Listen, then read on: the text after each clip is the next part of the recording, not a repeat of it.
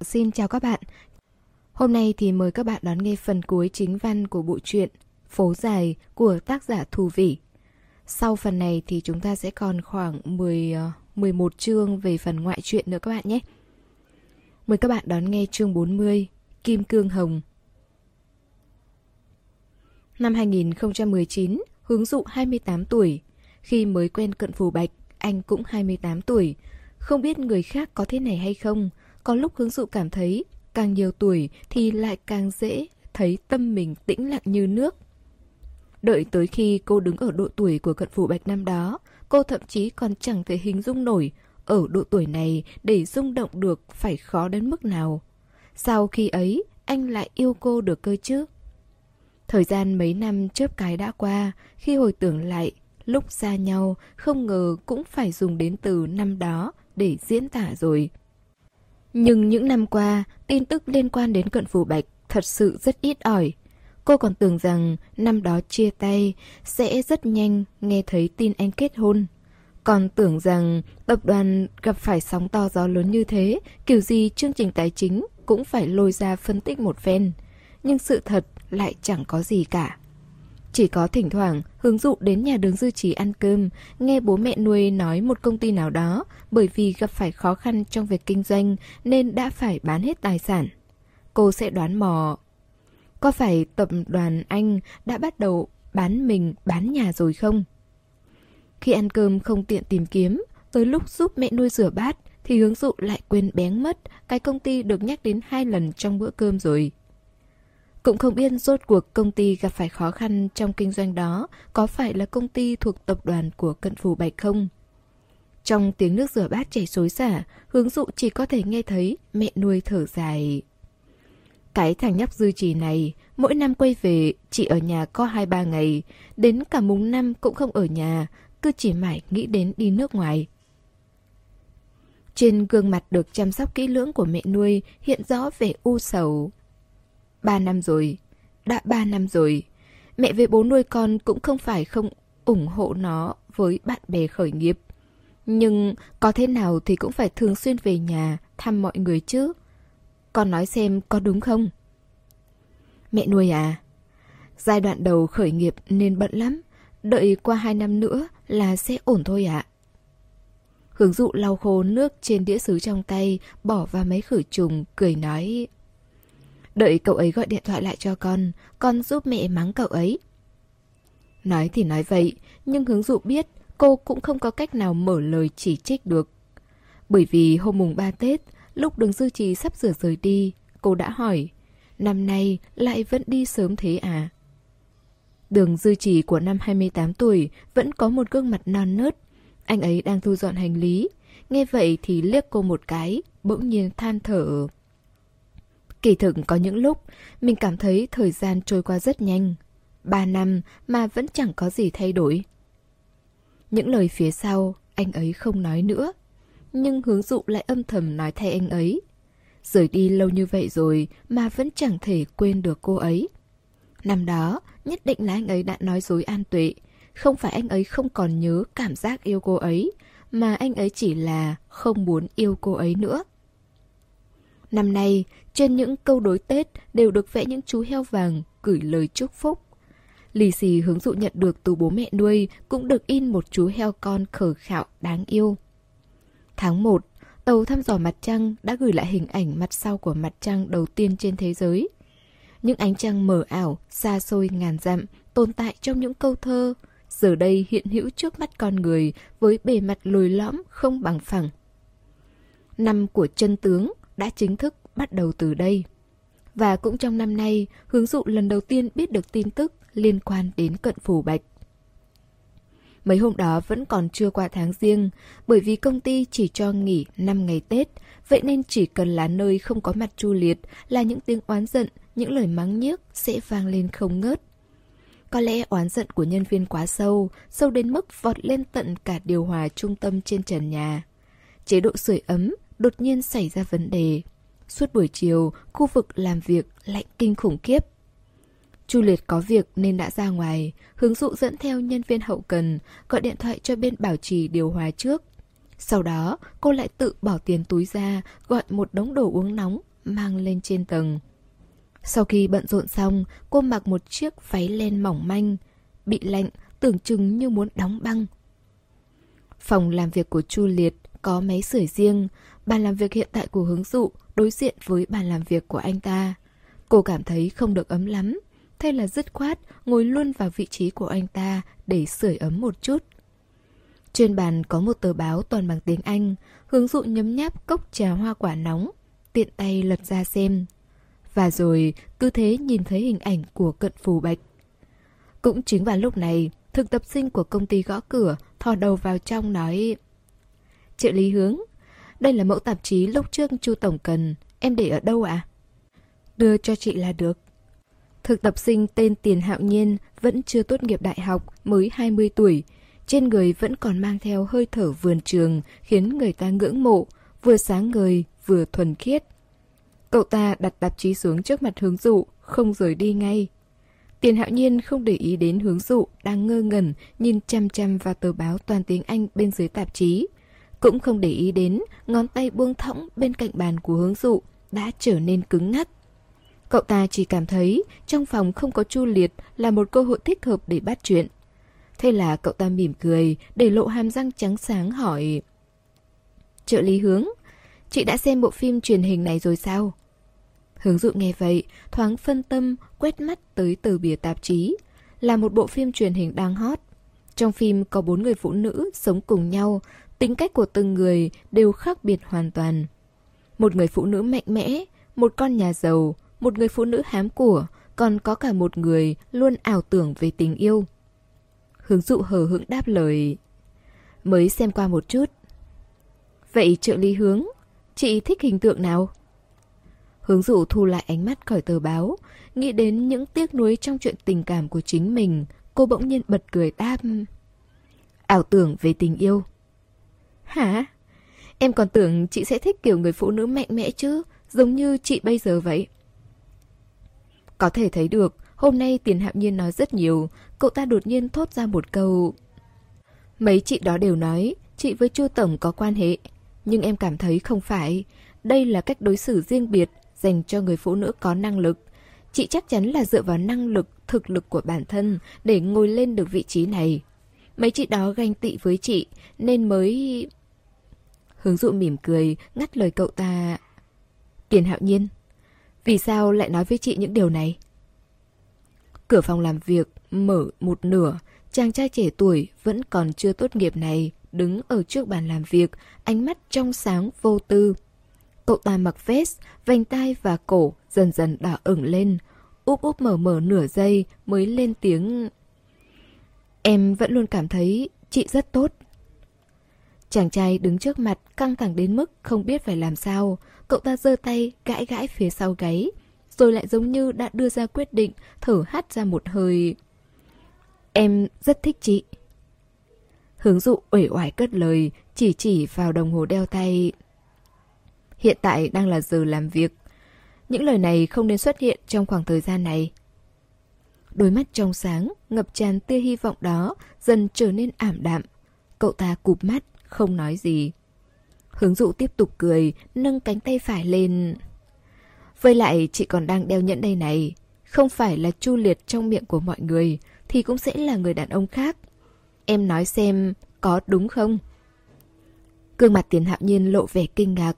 Cậu ta nói xin lỗi trước, sau đó cúi đầu đi ra ngoài. Chu Liệt từ bên ngoài quay lại, đi qua cậu ta mà cậu ta cũng không chào hỏi, cứ thế đi thẳng. Chu Liệt bước vào trong phòng làm việc, treo áo khoác lên trên mắc áo. Cái cậu thực tập sinh có ý với cô, cuối cùng cũng bị đả kích rồi hả? Hướng dụ không hơi đâu tán phét với anh ta, cô cầm tờ báo tiếng Anh trên bàn của anh ta lên rồi nói Xem xong trả lại anh. Cô không đọc tờ báo này ở công ty, cuộn tròn lại rồi nhét vào trong túi sách. Bởi vì khoảng thời gian này bố hướng và mẹ hướng ở trong nước nên tan làm cô đều quay trở về nhà của mình. Lúc vào cửa, dì Trần nói gì đó, cô không nghe rõ, chỉ đeo túi sách đi vào phòng ngủ. Sau đó đóng chặt cửa giống như kẻ trộm vậy. Cô còn tưởng bản thân đến độ tuổi này rồi sẽ không còn vì bất cứ chuyện gì mà tim đập thình thịch nữa. Hóa ra không phải vậy. Hướng dụ hít một hơi thật sâu, lấy tờ báo đó ra khỏi túi sách. Bức ảnh rất mờ, vừa nhìn đã biết ngay là chụp trộm. Hơn nữa, lá gan của đám truyền thông này cũng quá nhỏ. Bức ảnh đã mờ như thế rồi mà vẫn còn phải làm mờ thêm nữa. Chỉ có thể nhìn ra được đó là Cận Phù Bạch và Trừ Lâm Lang đang ngồi ăn cơm trên một chiếc bàn. Hướng dụ không cởi áo khoác, ngồi trên thảm trải sàn, dơ tờ báo lên, nhìn một lúc lâu. Tâm trạng dần dần khôi phục lại bình thường. Cô vốn muốn kích động một chút, khổ nỗi trình độ tiếng Anh của cô không cho phép cô làm điều đó. Căn bản chẳng đọc hiểu nội dung cụ thể được viết cái gì. Bức ảnh đi kèm thứ hai là bức ảnh phát thảo của một chiếc nhẫn kim cương. Hướng dụ lật dở cuốn từ điển tiếng Anh bị bỏ không khi còn đi học, nỗ lực phiên dịch, tìm tòi cả nửa ngày, cuối cùng mới đọc hiểu được nội dung của tờ báo. Đại ý nói, Cận Phủ Bạch bị chụp lại cảnh cùng ăn cơm với trừ lâm lang, mà theo những người biết rõ sự tình tiết lộ thì 4 năm trước anh ấy đã từng tìm một nhà thiết kế trang sức nổi tiếng để đặt mua một chiếc nhẫn kim cương có giá trị vô giá. Tất cả những thiết kế trang sức của nhà thiết kế này đều sẽ hiển thị bản phác thảo thiết kế và thành phần thành phẩm trên nền tảng xã hội cá nhân, đồng thời cũng sẽ đề cập đến chủ sở hữu cuối cùng của trang sức. Chỉ có duy nhất chiếc nhẫn kim cương hồng là không được ghi rõ. Mà mấy năm nay, nhà họ chử và tập đoàn hợp tác vô cùng mật thiết, vậy nên mọi người đều suy đoán sôi nổi rằng 4 năm trước, Cận Phụ Bạch và Trử Lâm Lang đã bí mật kết hôn.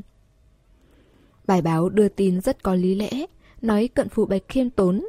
Trước kia khi bà ngoại vẫn còn sống, đến cả chức vụ thực sự cũng không cần. Giống như việc bí mật kết hôn là một việc anh có thể làm ra được. Ánh mắt của hướng dụ dính chặt trên bản phác thảo nhẫn kim cương, nhớ lại chuyện xưa cũ. Khi cô và Cận Phổ Bạch còn bên nhau, bọn họ đã xem rất nhiều phim điện ảnh. Mà trong số những bộ phim điện ảnh có rất nhiều phim liên quan đến trang sức kim cương. Kim cương giống như một yếu tố lãng mạn, vĩnh viễn không thể thay đổi, thường xuyên xuất hiện trong các tác phẩm điện ảnh và truyền hình. Hướng dụ nhớ có một khoảng thời gian, cận phụ bạch bởi vì một câu nói bừa của cô mà luôn nghĩ đến việc mua cho cô một sợi dây chuyền kim cương xanh giống với trái tim của biển cả. Mãi cho tới sau này, khi họ cùng nhau xem bản không cắt của bộ phim sắc giới. Bộ phim điện ảnh này gây ra rất nhiều tranh cãi, đánh giá vì phim được chia làm hai cấp. Cũng không biết cận phổ bạch kiếm được ở đâu, không ngờ mọi cảnh quay, cảnh nào cũng cực kỳ rõ nét. Bây giờ ngẫm nghĩ, có lẽ đĩa CD đó là bản gốc của năm ấy. Hôm đó, bọn họ âu yếm, ôm nhau, dựa vào giường xem thức phim có độ phân giải lớn trên màn hình TV. Hướng dụ có thể cảm nhận được phản ứng của cận phù bạch.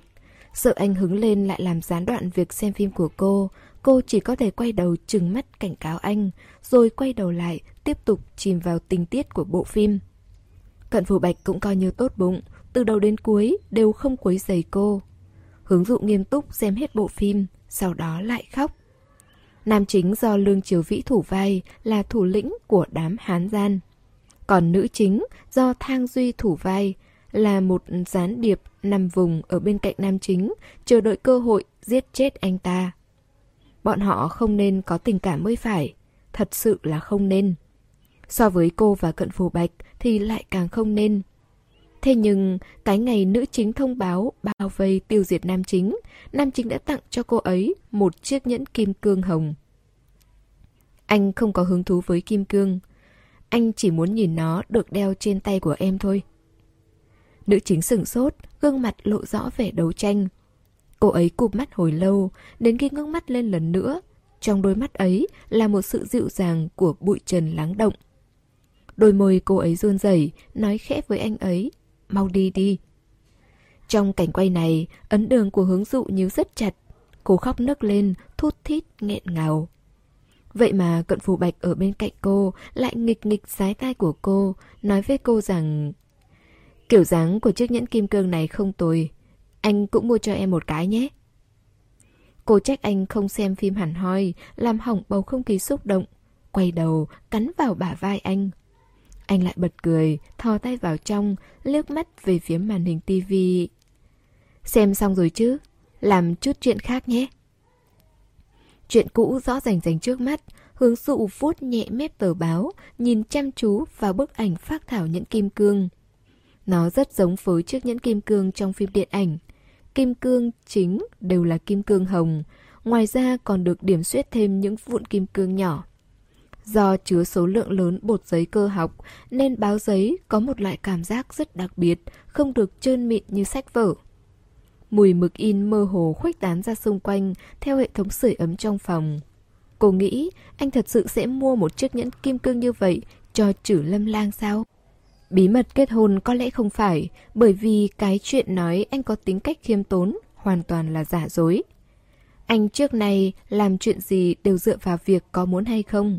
Năm đó, chỉ cầm đúng một tấm vé, vậy mà vẫn ngông nghênh kéo cô đi vào trong hội trường biểu diễn ban nhạc. Trước ánh mắt của bao nhiêu người, để cô ngồi trên đùi anh xem biểu diễn. Những chuyện như thế này cũng không phải chưa từng xảy ra. Nhưng nhẫn kim cương... Hướng dụ mất ngủ, cô gọi điện thoại cho đường dư trì hiện đang ở một đất nước xa xôi. Tranh lệch múi giờ, bên chỗ anh ấy mới đang là dạng sáng. Đường thiếu gia phát rồ nhận điện thoại. Hướng dụ, nếu như cậu không có chuyện gì quan trọng, cậu có tin mình giết chết cậu luôn không? Cô không đấu võ mồm với đường dư trì, dầu dĩ nói... Hôm nay mình đọc được một tờ báo tiếng Anh. Bên trên viết là cận phụ bạch bí mật kết hôn rồi, còn mua cả nhẫn kim cương hồng cho trừ lâm lang nữa.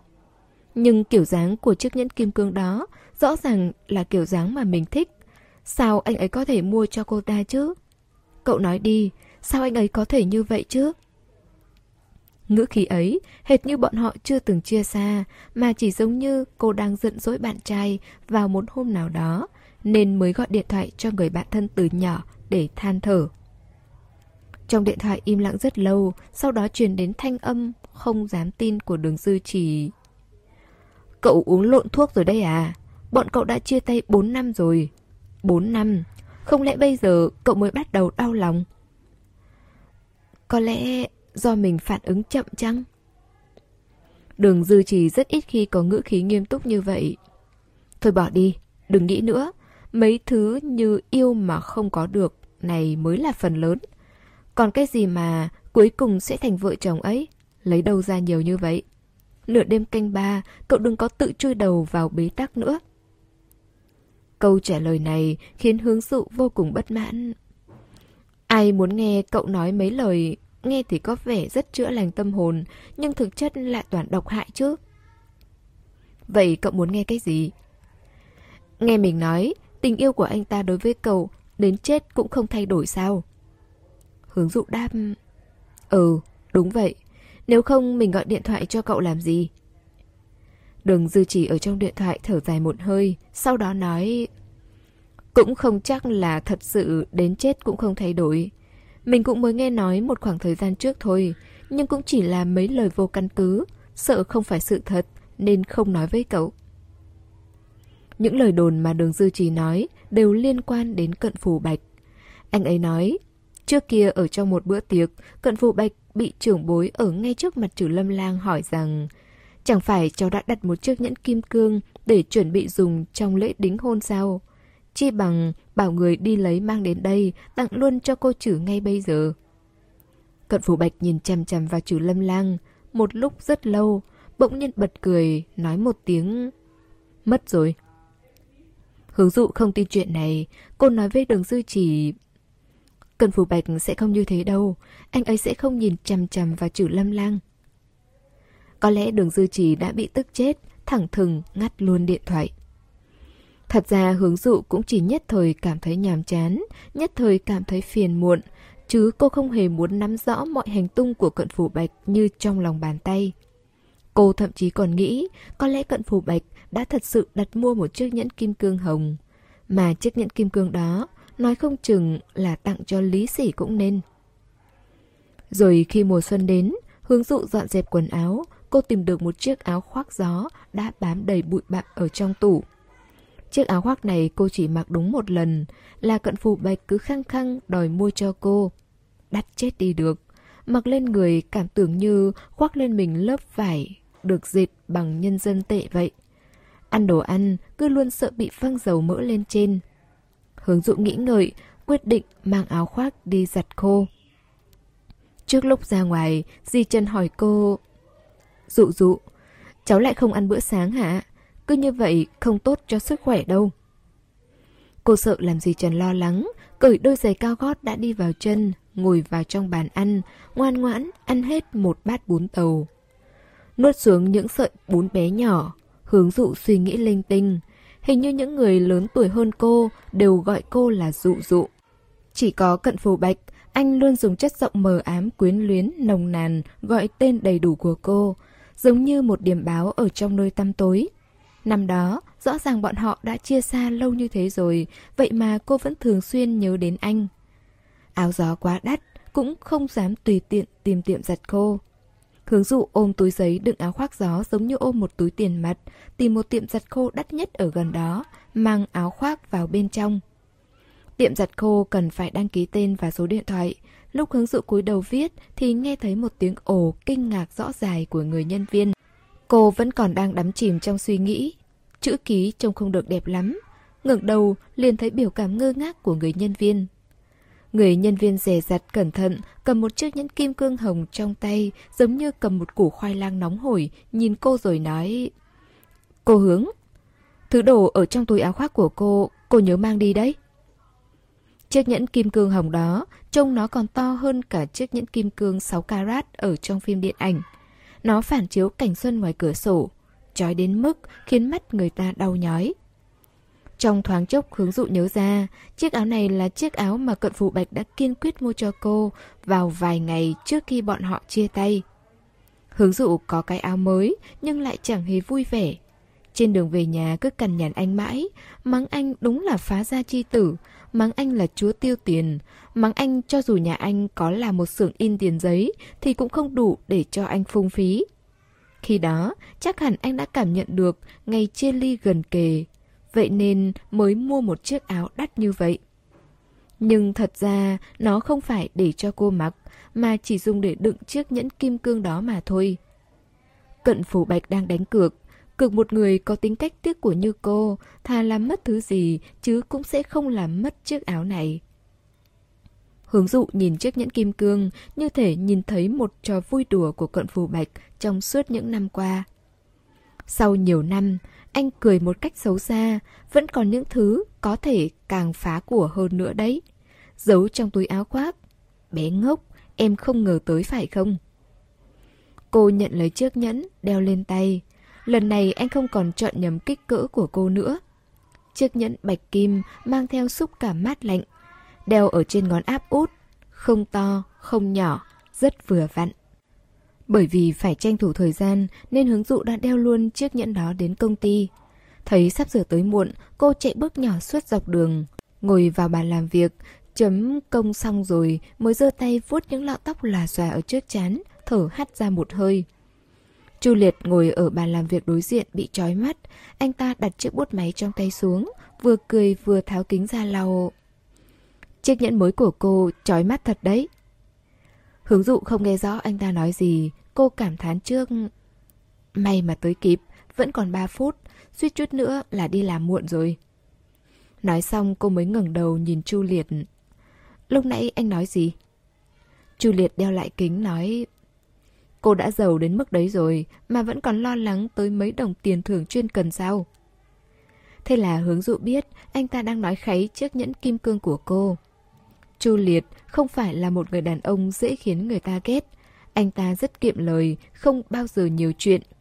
Anh ta từng nhìn thấy cận phù bạch, biết được cả một tầng của tòa nhà văn phòng đối diện được mua chọn chỉ để mỗi ngày thay một bông hoa cho hướng dụ ngắm.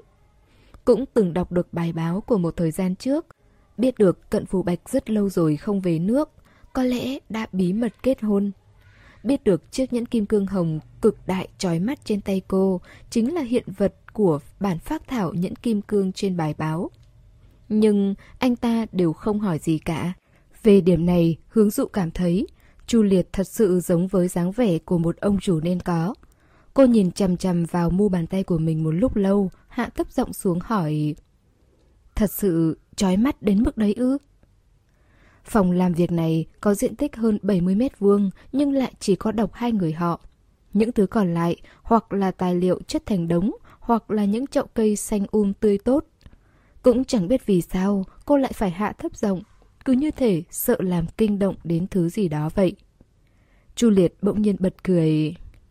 Cô đeo chiếc nhẫn này, nói không chừng những lời đồn thổi liên quan đến hai chúng ta trong công ty sẽ không phá mà tự vỡ đấy. Bởi vì tôi không giống như một ông chủ có thể mua nổi loại nhẫn kim cương này đâu. Hiếm khi mới được nghe anh ta nói đùa, hướng dụ cũng bật cười theo. Đành thôi vậy. Quay đầu không chừng lại nói tôi coi anh là bàn đạp, dẫm lên anh để bám được vào một ông chủ giàu có hơn cũng nên. Hướng dụ tháo nhẫn kim cương, lấy một tờ khăn giấy bọc nhẫn lại rồi bỏ vào trong túi sách. Sau đó thay bằng chiếc nhẫn lúc trước rồi chỉ vào chính mình. Tôi cũng 28 tuổi rồi, không chịu nổi sự dày vò của những lời bàn tán đồn thổi đâu. Vậy nên vẫn phải để ông chủ Chu chịu ấm ức rồi.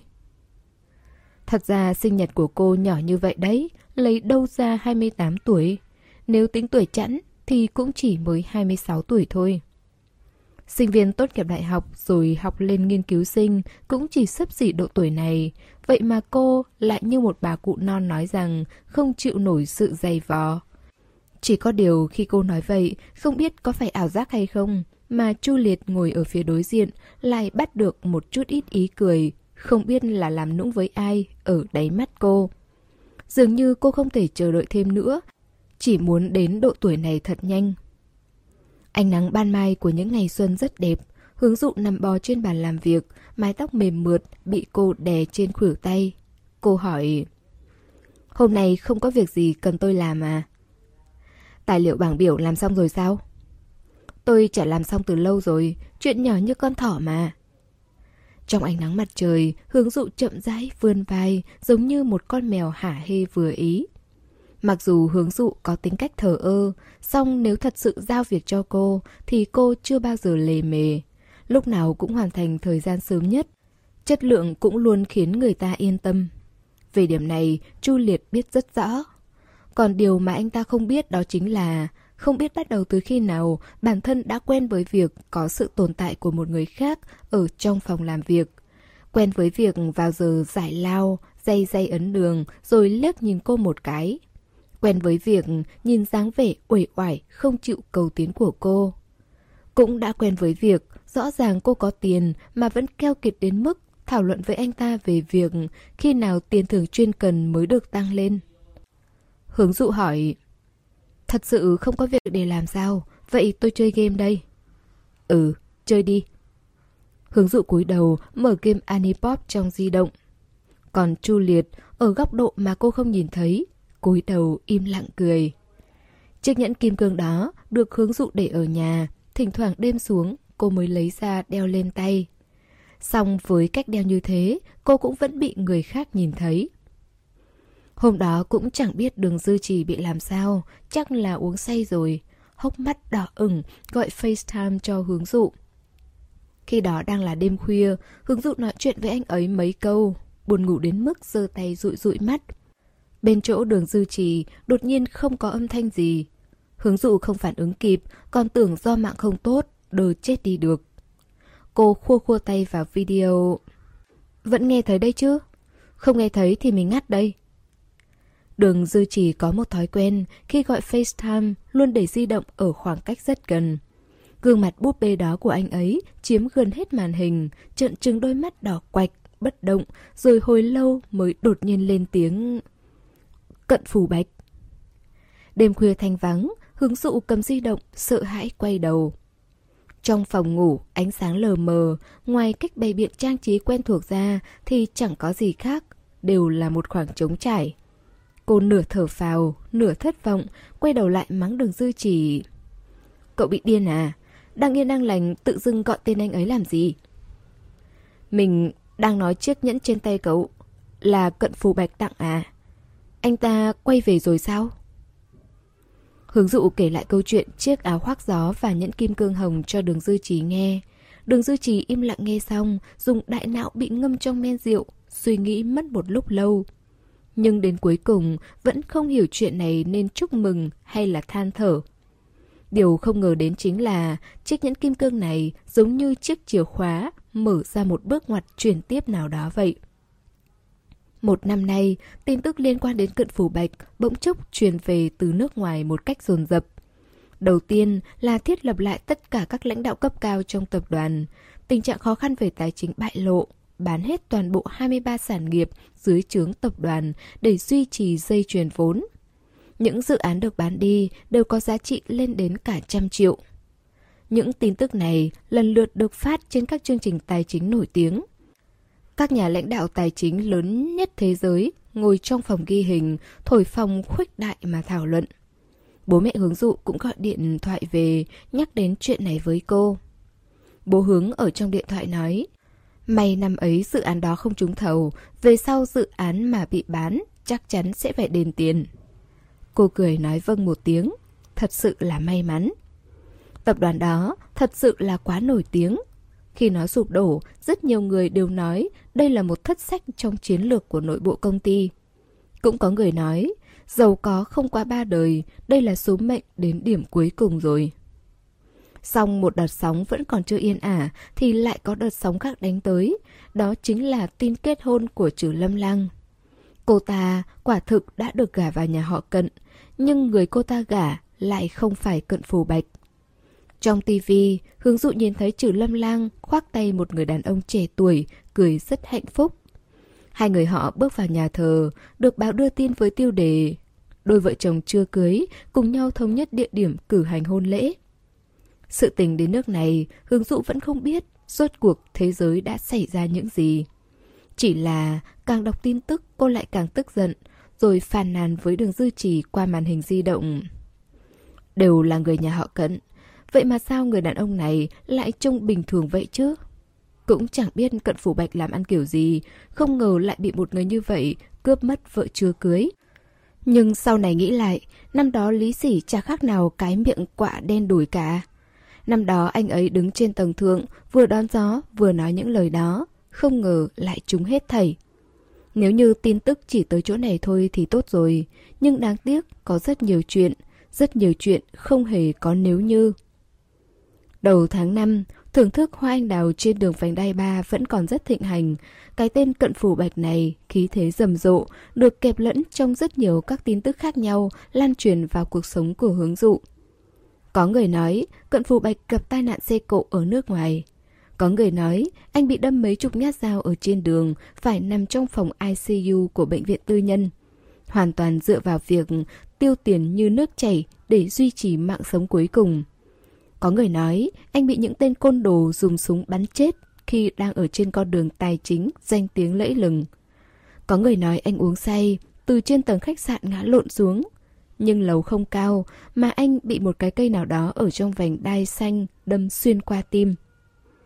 Khoảng thời gian đó, hướng dụ hết sức tận tụy, mỗi ngày đều chỉ hoạt động trong phạm vi giữa nhà và công ty. Chồng cô như thể không biết một chút gì về tất cả mọi thứ. Nhưng trong một buổi chiều nào đó, hướng dụ lỡ tay làm đổ một cốc cà phê ở trong phòng làm việc. Rồi lại thẫn thờ, ngẩn ngơ, ngồi xổm xuống dưới đất, chuẩn bị thu dọn những mảnh vỡ. Cổ tay cô bị Chu Liệt kéo lại, anh ta nói đã bảo gì dọn vệ sinh, đi lấy dụng cụ lau chùi dọn dẹp rồi. Dặn cô cẩn thận, đừng để bị cứa ngón tay. Hướng dụ im lặng không lên tiếng, thu tay lại. Hướng dụ. Chu Liệt đột nhiên gọi cô một tiếng, giống như đang cân nhắc câu chữ. Cuối cùng nhíu mày nói. Cô có muốn nghỉ ngơi mấy ngày, ra ngoài đi dạo cho khuây khỏa không? Cô lắc đầu, thanh âm rất kẽ, không biết là đang an ủi ai. Những tin đồn đó khoa trương đến mức nào anh còn không biết sao. Những thứ báo đưa tin chưa chắc đã là sự thật.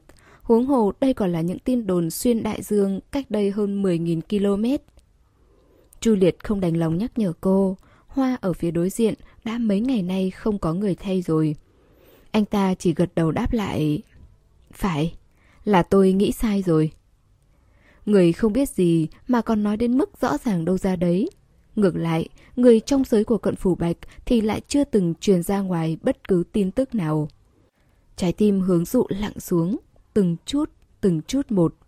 Điều duy nhất cô có thể chắc chắn được chính là có điều gì đó tồi tệ đã thực sự xảy ra với cận phù bạch. Bởi vì chuyện này, đến ngay cả đường dư trì cũng bay từ nước ngoài trở về. Anh ấy không báo cho hướng dụ đến sân bay đón, mà anh ấy đến thẳng luôn công ty của hướng dụ. Tranh thủ thời gian lên trên tầng, kéo hướng dụ mới vừa tan làm còn chưa kịp thu dọn đồ đạc rời đi. Đường dư trì nói, đi, đưa cậu đi ăn món ngon. Anh ấy đi ăn cùng hướng dụ rất nhiều bữa, bữa trưa, bữa tối, bữa nào cũng có đủ. Về sau, dứt khoát giật dây bố mẹ nuôi, đón thẳng hướng dụ về nhà họ đường ở một khoảng thời gian. Bình thường cận phụ bạch có bất cứ biến động nhỏ gì là hướng dụ đều FaceTime. Trong điện thoại nhắc đến liên tục. Nhưng lần này cô không như vậy. Xảy ra chuyện lớn như thế mà cô đều không nhắc đến dù chỉ một lần. Thẳng đến khi đường dư trì đã về thành phố đế đô được một tuần, vào một buổi chiều tan làm nào đó, hướng dụ cầm túi sách ngồi vào trong xe của anh ấy. Tinh thần tràn đầy búng tay một cái. Ánh trăng đẹp như vậy, hai đứa mình đi ăn đồ Nhật đi. Đường dư chỉ luôn cảm thấy ngữ khí này quá đỗi quen thuộc. Lúc khởi động xe mới nhớ ra, hình như là vào cái năm anh ấy phát hiện mình bị an tuệ cắm sừng. Khi đó anh ấy chạy đến hộp đêm của Lý Sỉ, uống rượu tận một tháng trời, ngày nào cũng uống say bí tỉ. Anh ấy muốn cắm điểm ở đó để xem xem, rốt cuộc An Tuệ đã bám vào được người như thế nào. Kết quả chẳng đợi được An Tuệ, ngược lại lại bị hướng dụ tóm được, lôi anh ấy từ trong hộp đêm ra ngoài. Sau đó, đụng phải cận phù bạch. Cũng vào khoảng thời gian đó, hướng dụ và cận phù bạch giận dỗi nhau, không liên lạc. Khi ấy đường sư chỉ vẫn chưa nghĩ xong liệu có nên ủng hộ cô nhảy xuống cái vực sâu là cận phù bạch này hay không? Thì hiển nhiên hướng dụ đã tự suy nghĩ xong nên làm như thế nào rồi. Cô dùng một ngữ khí y hệt với ban nãy, nói rằng Ánh nắng mặt trời đẹp như vậy, buổi chiều chúng mình đi đánh mặt trượt đi. Nghĩ như vậy, cuối cùng đường dư chỉ cũng thở phào. Cô đã nghĩ rõ ràng rồi. Nhà hàng Nhật mà bọn họ đến ăn là một nhà hàng lâu năm ở thành phố Đế Đô, giá cả không đắt, song mùi vị lại rất chính gốc.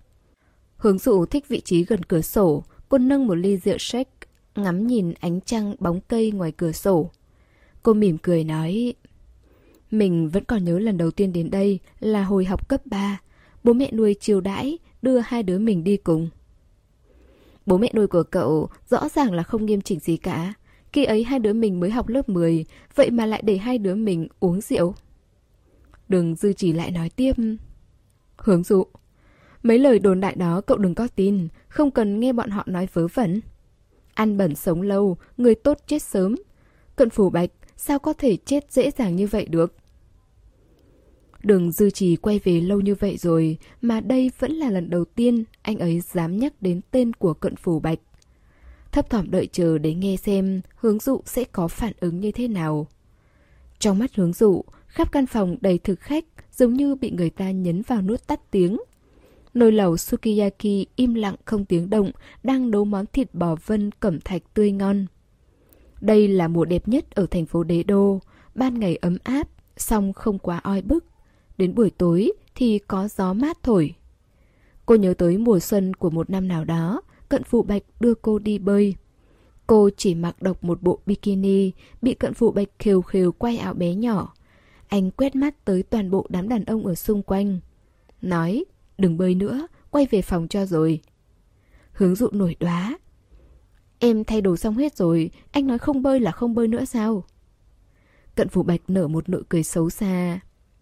Anh giúp em thay đồ lại nhé. Âm thanh xung quanh dần dần quay trở lại. Hướng dụ nhấp một ngụm rượu, thoạt nhìn không có phản ứng gì đặc biệt, đáp một tiếng ừ. Đường dư chỉ khuyên một câu, cô gật đầu một cách rất biết điều. Anh ấy lại khuyên, cô lại tiếp tục gật đầu.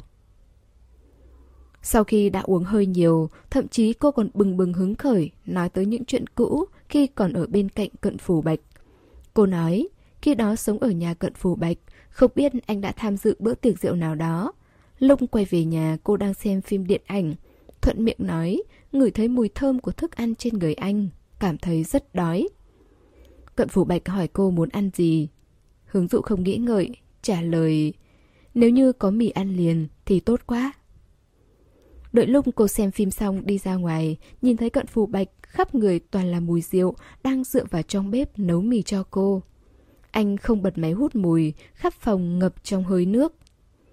Ánh đèn ấm áp dịu dàng hắt lên trên gương mặt anh. Anh quay đầu nhìn cô, cười khẽ, tắt bếp ga.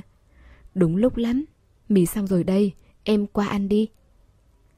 Thật ra hướng dụ rất muốn hỏi đường dư trì rằng một người đàn ông dịu dàng đến tận xương tủy như cận phủ bạch. Lẽ nào anh không nên được đối xử dịu dàng sao? Sao anh lại có thể rơi vào con đường sinh tử không rõ chứ? Nhưng cô không hỏi, cô chỉ nói... Hay là gọi một suất mì Odin đi. Đột nhiên mình muốn ăn mì quá. Đừng dư trì còn tưởng chuyện cứ thế trôi qua rồi. Trong màn đêm tiếng người dần thưa thớt, họ rời khỏi quán đồ Nhật, hướng dụ uống say, dựa vào hàng ghế sau xe taxi ngủ thiếp đi. Lúc đến nhà, đường dư trì mở cửa xe gọi cô. Hướng dụ, mau dậy đi, đến nơi rồi. Bọn họ không dám lên thẳng trên tầng, sợ mùi rượu quá nồng nặc sẽ chọc giận mẹ đường. Ngồi ở bậc thang dưới tầng, chờ cho vơi bớt mùi rượu. Trong tiểu khu bốn bề vắng lặng, ánh trăng xa xôi, hướng dụ vừa mới ngủ dậy, vẻ mặt mờ mịt, yên tĩnh. Một lúc sau, trong gió đêm cô hỏi khẽ. Cậu bảo trái tim là bộ phận quan trọng như vậy, sao nó không thể tiến hóa để có được sức chống đỡ cao hơn chứ? Dù gì cũng phải sinh trưởng một lớp xương cốt bao bọc chắc chắn ở xung quanh nó, tránh cho việc bất cứ cành cây nào cũng đâm xuyên qua được. Đường dư chỉ thở dài một hơi. Anh ấy biết, hướng dụ đã sớm khắc ghi từng câu từng chữ của những lời đồn đó vào trong đầu rồi. Trong mắt những người khác, dường như hướng dụ uống say một bữa rượu xong thì đã trở nên thản nhiên hơn rất nhiều. Thỉnh thoảng đường dư chỉ vô tình cố ý nhắc đến cận phủ bạch, cô cũng nói một cách hết sức thoải mái. Chưa qua mấy hôm, Hướng Dụ và Đường Dư trì đi cùng với bố Đường và mẹ Đường đến tỉnh khác ngắm hoa anh đào. Đến nơi đã là ban đêm, chỉ có thể tìm khách sạn ở trước. Khi tỉnh dậy vào sáng sớm, Đường Dư Trì dùng khăn mặt lau nước trên mặt hỏi. Hướng dụ, tối qua cậu nằm mơ thấy gì không vui vậy, mau kể cho mình nghe, để mình vui vẻ một chút. Mình á? Hướng dụ ngồi xổm trước vali, lấy túi đựng đồ dùng sinh hoạt và bàn chải đánh răng điện, quay đầu nói. Mình mơ thấy cận phù bạch, sao thế? Đường dư trì vắt khăn mặt lên trên cổ, trầm lặng hồi lâu nói... Tối qua ở trong mơ, hình như cậu đã rất khó chịu thì phải. Nửa đêm mẹ nuôi của cậu tỉnh dậy xem cậu. Bà nói ấn đường của cậu cứ cau chặt lại. Đổi cậu thành mình, cậu sẽ không khóc sao? Với cả tự bản thân mình còn không phát giác ra. Cậu nói ra làm gì chứ? Mình còn tưởng mình đã mơ giấc mơ gì đó đẹp lắm. Lừa mình dối người. Mình thích đó. Sao hả? Cuộc đối thoại này ở bên phía cô coi như là bỏ qua. Nhưng đến tận khi đi ngắm hoa anh đào, đường dư trì vẫn như có điều gì đó suy nghĩ. Đúng lúc mẹ đường thúc giục anh ấy, hỏi anh ấy khi nào mới chịu tìm cho bà một cô con dâu đáng yêu. Đường dư trì chạy tới hỏi cô. Hướng dụ, cậu dứt khoát tìm một người đàn ông tầm tầm cậu thích rồi kết hôn luôn đi. Chứ cậu như này khổ sở quá, dù gì cũng nên tìm một người bầu bạn với cậu, giúp cậu sẻ chia những điều không vui trong cuộc sống. Năm nay, hoa anh đào nở rất đẹp. Ở khu danh lam thắng cảnh có bán một loại kem hình hoa anh đào, có rất nhiều cô gái cầm que kem đứng dưới gốc cây chụp ảnh. Hiện tại đang là tháng năm âm lịch, gió cuối xuân vừa thổi là cánh hoa như tuyết ào ào bay xuống. Trong gió có tiếng nói cười nô nức, dưới tán cây có những nhóm người nhốn nháo, náo nhiệt. Hương thơm ngọt ngào của kem thoảng qua, nhưng nỗi nhớ nhung nào đó ở trong lòng đã kéo dài bấy lâu. So với cơn gió ấm này còn càng dai dẳng hơn. Hướng dụ thu lại ánh mắt đang rơi trên quầy bán kem, dưới ánh nắng mặt trời trói trang, cô lắc đầu. Bông tai kim cương gặp ánh nắng tỏa ra những tia lấp lánh nhỏ vụn. Cô chỉ cười rồi nói, kết hôn là cái gì chứ? Lẽ nào sẽ có một người đàn ông sau khi kết hôn vẫn sẽ đồng ý để mình đeo chiếc nhẫn mà cận phụ bạch tặng cho mình? Sau đó, ngày nào cũng nhớ đến người tình cũ 100 lần sao? 100 lần, có khoa trương đến mức đấy không? Có lẽ là có đấy. Hướng dụ cười đáp. Dụ dụ, Dư trì, hai đứa có muốn ăn kem không? Để bố nuôi đi mua cho hai đứa. Mẹ đường mặc một bộ sườn xám, vừa cười vừa vẫy tay với bọn họ. Mẹ thấy mấy đứa trẻ kia, đứa nào cũng cầm kem chụp ảnh kìa. Đường dư chỉ cũng dùng cùi trỏ, huých nhẹ vào người hướng dụ nói. Ăn kem không? Trước kia chẳng phải cậu thích ăn nhất là mấy thứ lạnh lạnh hay sao? Siêu thị nhỏ trong trường cấp 3 bán kem ốc quế 4 vòng xoắn đúng không nhỉ? Hay là 8 vòng xoắn? Mình thấy cậu có thể ăn được hết cả một hộp. Hướng dụ như nhớ ra điều gì đó, lắc đầu đáp. Mình không ăn đâu. Khoảng thời gian đó, cô vô cùng bình tĩnh. Tất cả mọi người đều không biết rằng thật ra cô đã từng dùng cách thức của riêng mình để tìm cận phù bạch. Sau ngày cùng ăn đồ Nhật với đường dư trì, lúc hướng dụ đang tăng ca thì nhận được một cuộc điện thoại. Trong điện thoại có một người nhân viên nói rất lịch sự rằng những bất động sản thuộc về cận phù bạch cần phải thu hồi lại, mời cô đến lấy những thứ thuộc về mình. Đồ của cô để ở chỗ cận phù bạch rất ít. Từ sau khi cận phù bạch rời đi, cô chưa quay lại đó lần nào cả. Trong nhà, ngoại trừ có thêm một lớp dày bụi bặm ra, thì gần như không có gì khác so với lúc bọn họ rời đi. Đến ngay cả nửa bao thuốc cận phủ bạch hút thừa cũng vẫn nằm y nguyên trên tủ đầu giường. Cả chiếc chìa khóa của con xe Bentley có biển số năm số 4 cũng ở đó. Đã chẳng còn nhớ khi cận phủ bạch quay đầu nói muốn tặng xe cho hướng dụ là khi nào. Đương nhiên cô không cần. Nhưng từ sau lần ấy, anh thực sự không còn lái con xe đó lần nào nữa. Hướng dụ nhìn chiếc chìa khóa xe chầm chầm, đột nhiên nảy ra một suy nghĩ. Cô cầm chìa khóa xe lên, quay đầu hỏi người nhân viên. Tôi có thể cầm chìa khóa xe đi không? Đương nhiên là có thể, cô hướng. Đợi hướng dụ chậm chạp lề mề thu dọn xong đồ đạc rồi rời đi thì đã là đêm khuya. Trong tiểu khu, bốn bề im phăng phắc. Hướng dụ lái xe vòng quanh khu nhà cận phù bạch, muốn tìm một chiếc xe xấu số, vừa nhìn đã thấy là rất đắt. Thật ra cô chẳng ôm chút hy vọng nào. Những người sống trong tiểu khu, không giàu thì cũng sang, bình thường đều sẽ đậu xe ở trong gara của mình. Có rất ít người đậu xe trên mặt đất của tiểu khu. Đi vòng ra phía sau, không ngờ lại nhìn thấy một chiếc xe. Không phải Maybach, nhưng dù sao cũng là một chiếc BMW. Hướng dụ xác định trên xe không có người. Hít sâu một hơi, nhìn chăm chăm vào chiếc xe đó, nhấn chân ga. Anh nói khi anh không ở đây, nói em không được khóc, nói người khác không dỗ nổi em. Vậy thì em sẽ không khóc, nhưng ít nhất anh cũng phải để em biết được anh có đang an toàn sống trên thế giới này hay không, chứ không phải tùy tiện bị một cành cây ở trong vành đai xanh gì đó đâm chết được. Anh nói xem có đúng không? Cận phù bạch. Hướng dụ nhắm mắt, lao điên cuồng về phía đó. Dầm một tiếng cực kỳ to, cơ thể không bị khống chế của hướng dụ đổ ập về đằng trước theo quán tính, rồi lại bị dây an toàn và túi khí bung ra đẩy mạnh vào trong ghế ngồi. Trên tầng có người vội vội vàng vàng mở cửa sổ ra, ngó xuống dưới. Cô từ từ khôi phục lại tinh thần, khỏi trận va chạm vừa rồi. Cảm giác giống như bị người ta đập cho một trận, cả cổ và đầu đều đau. Cửa hông của chiếc xe đằng trước đã bị đâm đến mức tàn tạ. Đầu xe của cận phù bạch cũng thảm không kém. Có lẽ chủ nhân của chiếc xe này là người nào đó đang xem náo nhiệt ở trên tầng. Lẫn trong những tiếng ù ù hướng dụ nghe thấy có người chửi tục một câu. Sau đó, chửi bới mắng nhiếc, đóng sập cửa sổ lại, đi xuống dưới tầng. Đó là một người đàn ông tóc xoăn, mặc áo choàng ngủ. Anh ta vừa lên tiếng là không thể nén nổi cơn giận. Xe của tôi đứng yên một chỗ thế này, sao cô cũng đâm vào được thế hả? Với cái kiểu tàn tật ngu ngốc như cô, cô thi được bằng lái xe cái kiểu gì vậy? Hướng dụ tháo dây an toàn bước xuống, đứng đàng hoàng bên cạnh xe. Có một loại cắn rất lương tâm vì đã làm chuyện xấu và một sự thấp thỏm vì đã hoàn thành kế hoạch.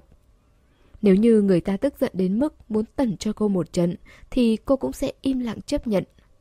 Thậm chí, Hướng dụ còn đè nén xuống tất cả mọi cảm xúc. Lý trí chủ tính ở trong lòng. Phải nói thế nào thì người ta mới có thể đồng ý để cô và nguyên chủ của chiếc xe cùng nhau kiện tụng ra tòa. Hình như người gây ra chuyện phải không có khả năng bồi thường thì mới được. Trong túi cô chẳng có đồng tiền mặt nào, liệu có phải cũng được coi là không có khả năng bồi thường không? Kết quả, người đàn ông tóc xoăn mắng chửi mấy câu, đột nhiên ngừng lại. Gương mặt anh ta lộ rõ vẻ không dám tin, nhìn chăm chăm vào biển số xe một lúc lâu mới lên tiếng... Là... chị dâu sao? Hướng dụ mờ mịt ngước mắt. Trong bóng đêm, dốc sức phân biệt, bấy giờ mới thoáng nhớ ra cô đã từng gặp người này ở trong hộp đêm của Lý Sỉ. Bởi vì khi ấy, người đàn ông tóc xoăn này rất thân thiết với cử tổng, vậy nên cô không muốn đoái hoài đến bọn họ lắm. Người đàn ông tóc xoăn lại nhìn biển số xe, lúng túng châm một điếu thuốc. Chị không sao chứ? Ừ. Người đàn ông tóc xoăn mang vẻ mặt cam chịu số phận. Chị dâu, để em gọi xe đưa chị về nhà nhé. Chị đưa địa chỉ cho em. Xe của chị cứ để đó em mang đi sửa. Sửa xong em bảo người mang qua cho chị.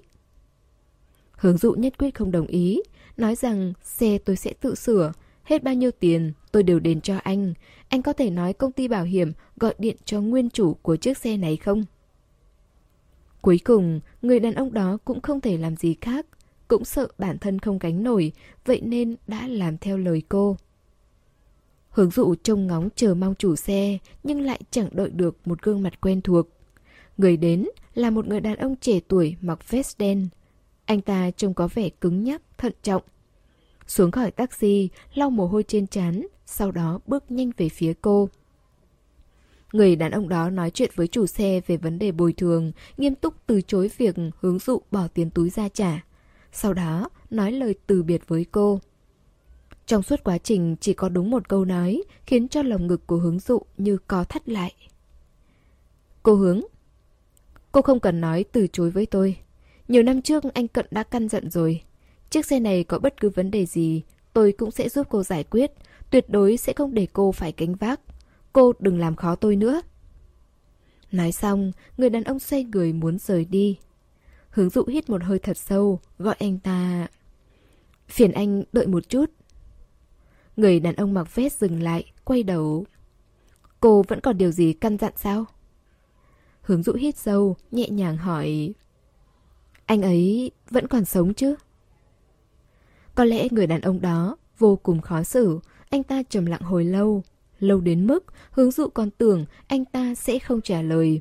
Thì khi đó anh ta mới gật đầu. Anh Cận không sao. Mong cô hướng cũng chăm sóc bản thân thật tốt, đừng làm những chuyện nguy hiểm nữa. Gió đêm hơi lạnh, hướng dụ không khỏi ôm lấy cánh tay xoa xoa. Cô đứng bên cạnh hai chiếc xe lộn xộn, đột nhiên bật cười, cười đến mức bị sặc gió đêm, bắt đầu ho khan. Nhưng suy nghĩ trong lòng lại là còn sống là tốt rồi, còn sống là tốt rồi. Khi còn đi học, vào mỗi thứ sáu hàng tuần, trong tiết học mở rộng kiến thức ngoài giờ, giáo viên đều mở một vài bộ phim tài liệu. Hướng dụ nhớ có một bộ phim tài liệu thiên văn về thiên thạch rơi vào sao băng rơi. Trong đó có một cảnh quay như thế này. Một thiên thạch rơi xuống trái đất, trong lúc rơi đã đồng thời phát nổ, kháng thể lên đến 100 mét, một vùng khói bốc lên quần quận, nhưng đến cuối cùng vẫn bình ổn trở lại.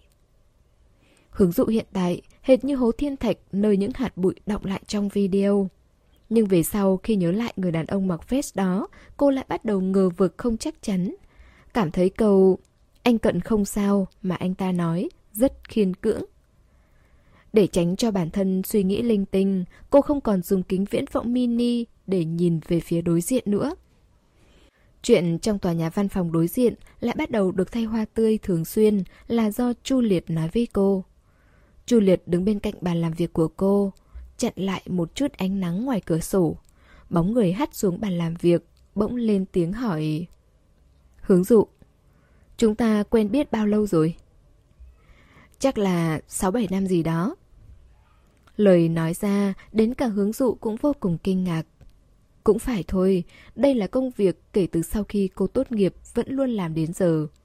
Chu Liệt nói, nếu như công ty đổi địa chỉ, cô vẫn sẽ tiếp tục làm việc chứ? Hướng dụ đang chơi game, hỏi một câu, công ty chuyển bị chuyển địa điểm sao? Có lẽ vậy. Chu Liệt nói với cô, anh ta đang bàn bạc về một tòa nhà văn phòng độc lập. Nếu như giá cả thích hợp thì có lẽ sẽ chuyển công ty qua đó. Với quy mô hiện tại của công ty, nếu như có được một tòa văn phòng độc lập thì quả thực là chuyện tốt. Hướng dụ cười nói, nếu như công ty chuyển đi, vậy thì tôi không đi nữa đâu.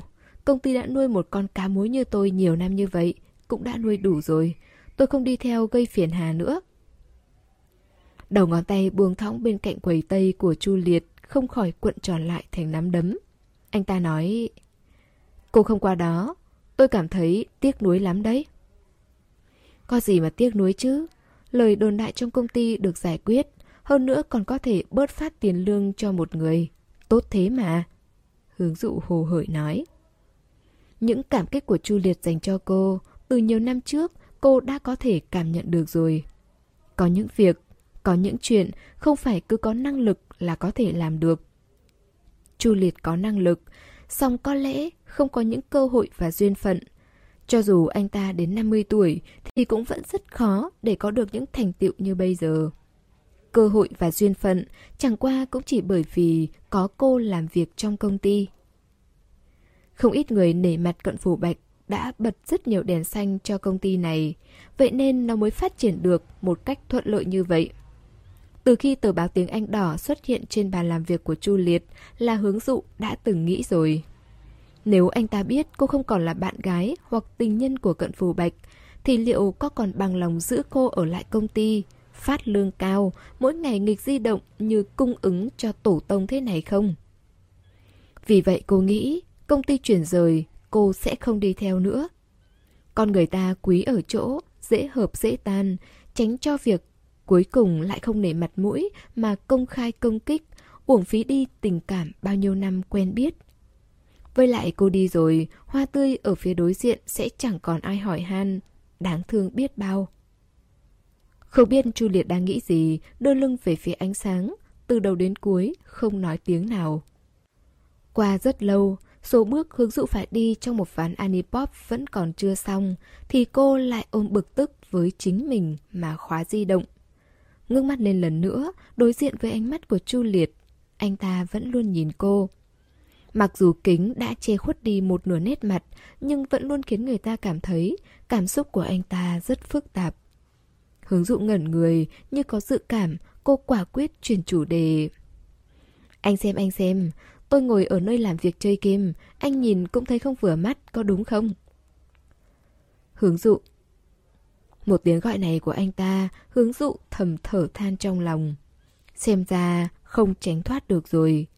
Có điều, Chu Liệt không phải là một người đàn ông hay gây khó dễ cho người khác.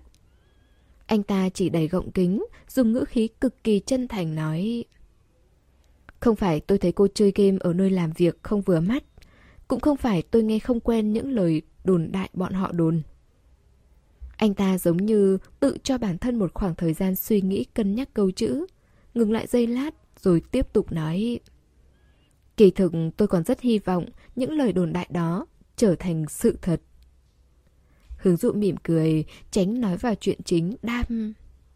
Lời đồn còn nói, máy in của công ty cứ đến nửa đêm là lại tự động chạy. Còn nói, buồng vệ sinh cuối cùng của tầng 6 lúc nào cũng có tiếng khóc.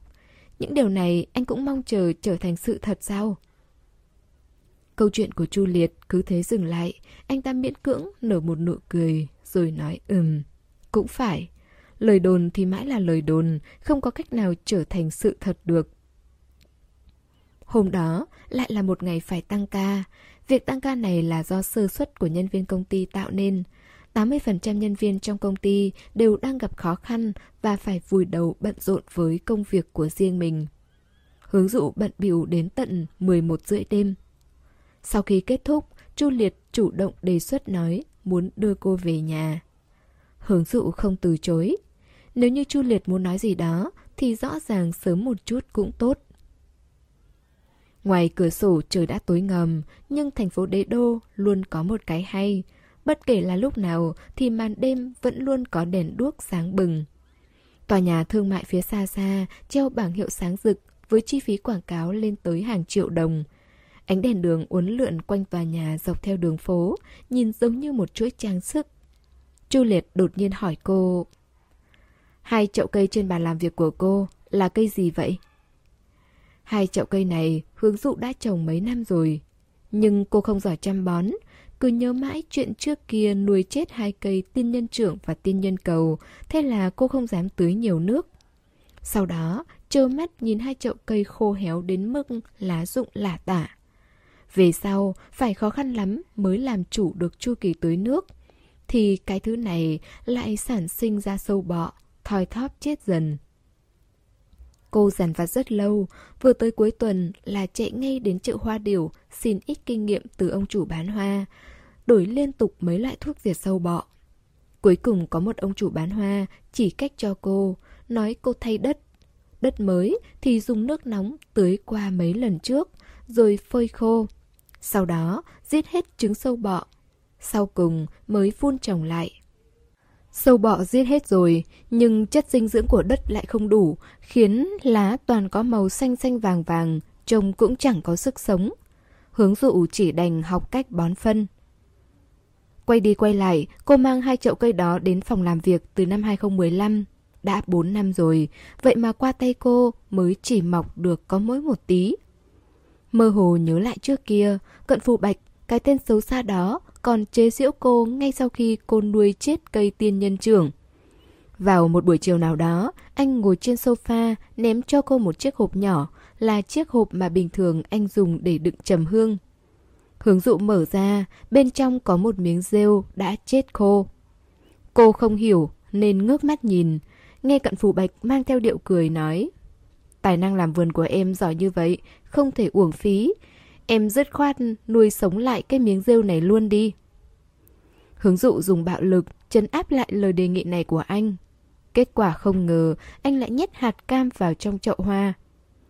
Nghe thấy Chu Liệt hỏi vậy, hướng dụ bật cười. Cô vừa bỏ sạc pin điện thoại vào trong túi sách vừa nói Chỉ là mấy hạt cam được anh ấy tiện tay trồng, tôi cứ vậy nuôi thôi. Anh ấy ở đây chỉ ai, trong lòng bọn họ đều biết rõ. Chu Liệt gật đầu, không nói gì thêm nữa. Không phải anh ta cố ý trầm lặng, mà chỉ là không còn lời gì để nói. Liên quan đến những lời đồn về hướng dụ, những điều mà anh ta nghe được trong mấy năm qua không chỉ có lời đồn trong phòng làm việc, mà vẫn còn nhiều hơn thế nữa. Vì vậy, từ đầu tới cuối, anh ta không thể xác định rốt cuộc hướng dụ là người phụ nữ như thế nào. Ở trong mắt Chu Liệt, cô không hề ham hư vinh, cô vô tư lý trí, hơn nữa còn trung thủy.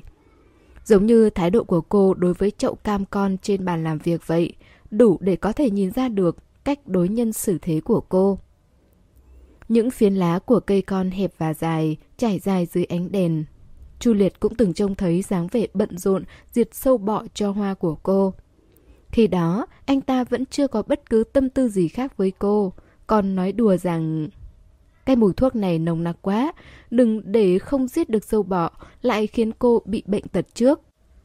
Thật ra không quá khó để nhìn ra được tình yêu của cô dành cho cận phủ bạch. Hai chậu cam con này vẫn luôn được đặt ở đây. Nhưng bất luận xảy ra vấn đề gì thì cô cũng không hề nghĩ tới việc vứt bỏ chúng đi. Mà là theo bản năng, nghĩ cách để cứu chúng. Xe lái tới dưới nhà hướng dụ, Chu Liệt tắt máy, nhưng không nhấn nút mở khóa cửa xe. Hướng dụ cũng không vội, yên lặng ngồi đợi anh ta lên tiếng. Xin lỗi, tôi không nên nói mấy lời đó với cô, đã tạo cho cô áp lực không cần thiết rồi. Chuyện có tình cảm với cô là chuyện của riêng tôi. Hy vọng cô sẽ không dùng điều này để làm tiêu chí cho việc liệu có từ chức hay không.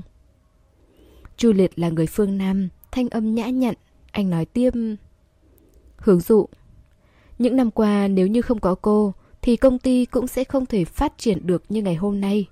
Từ đầu đến cuối, tôi luôn coi cô là một trong những người sáng lập công ty. Vậy nên mức lương của cô là xứng đáng. Hy vọng cô sẽ suy nghĩ thêm.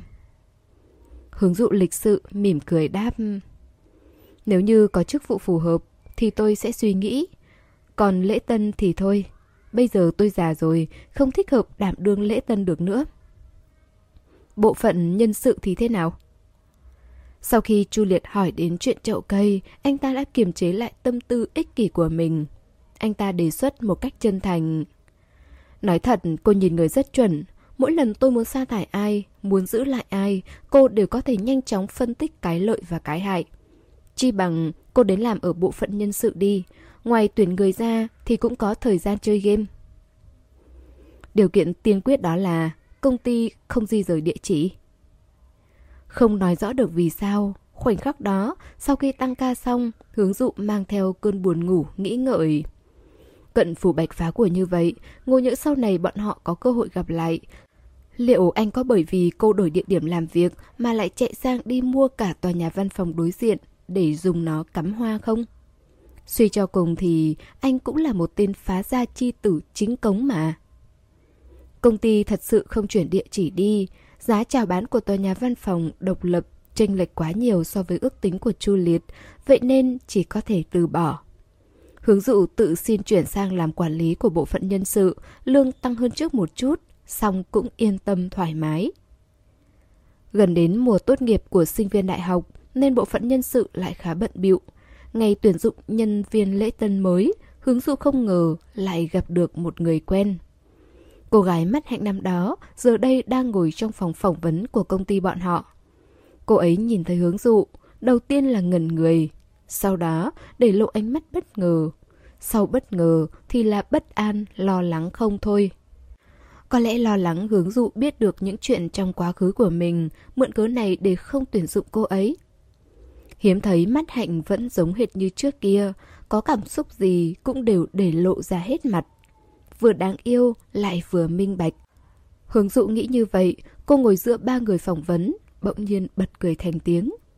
Mắt hạnh lập tức ngồi nghiêm chỉnh lại, đôi mắt mở to hết cỡ. Tài liệu phỏng vấn ở trong tay bị cô siết chặt đến mức nhăn cả mép. Hôm đó sau khi kết thúc cuộc phỏng vấn, hướng dụ ở hành lang gọi cô ấy lại. Đến phòng làm việc của chị ngồi lát đã, chị pha cà phê cho em uống.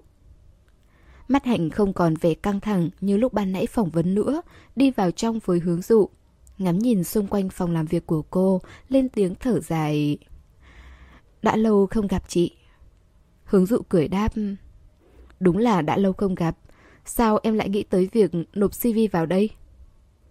Là bạn học em giới thiệu em. Em cũng vừa mới tốt nghiệp năm nay. Khi còn học đại học không chịu học hành tử tế, bị trượt mấy môn, nên phải học lại. Nói xong mắt hạnh lại cả kinh. Em... Thật ra năng lực của em cũng được lắm. Chỉ là năm đó... Chỉ là... Hướng dụ đưa cà phê đã pha xong cho cô ấy, tỏ rõ bản thân sẽ không ngáng chân. Bước vào trong phòng này, chỉ đơn thuần ôn lại chuyện cũ thôi.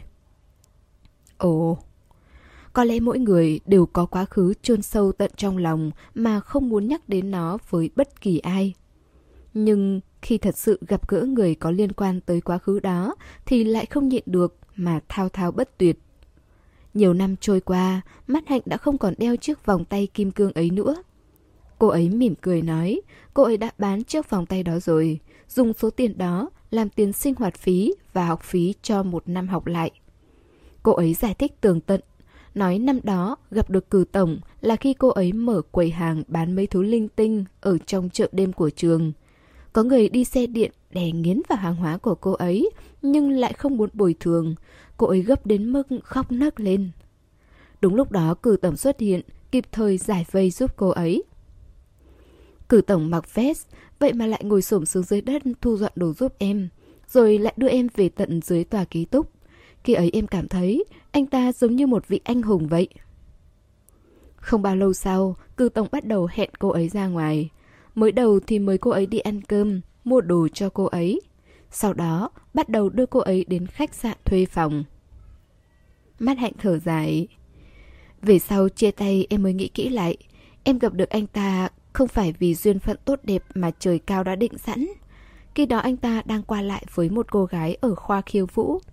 Hôm đó chỉ là đưa cô ấy về trường nên mới tình cờ gặp được em. Về sau, chị không còn nhìn thấy em ở sân tennis vẫn cảm thấy rất tiếc nuối vì không để lại phương thức liên lạc. Hướng dụ nói. Man Hạnh đam... Khoảng thời gian đó, tâm trạng em rất tệ. Em tưởng rằng anh ta chỉ không ngừng thay đổi người con gái bên cạnh, vậy nên nỗ lực mong muốn ở bên cạnh anh ta lâu một chút. Tới tận sau này mới biết, anh ta là người đàn ông đã có vợ con. Em còn từng nhìn thấy con gái của anh ta, đã học cấp 2 rồi. Em không thể tiếp tục ở cạnh anh ta được nữa. Cái chuyện chen chân vào hạnh phúc gia đình của người khác, em càng nghĩ, càng cảm thấy khó chịu. Chia tay là do mắt hạnh nói ra. Về điểm này khiến hướng dụ thoải mái hơn rất nhiều. Nói chuyện phiếm rất lâu, mắt hạnh đột nhiên hỏi. Chị hướng dụ, bây giờ chị và anh Cận còn bên nhau chứ?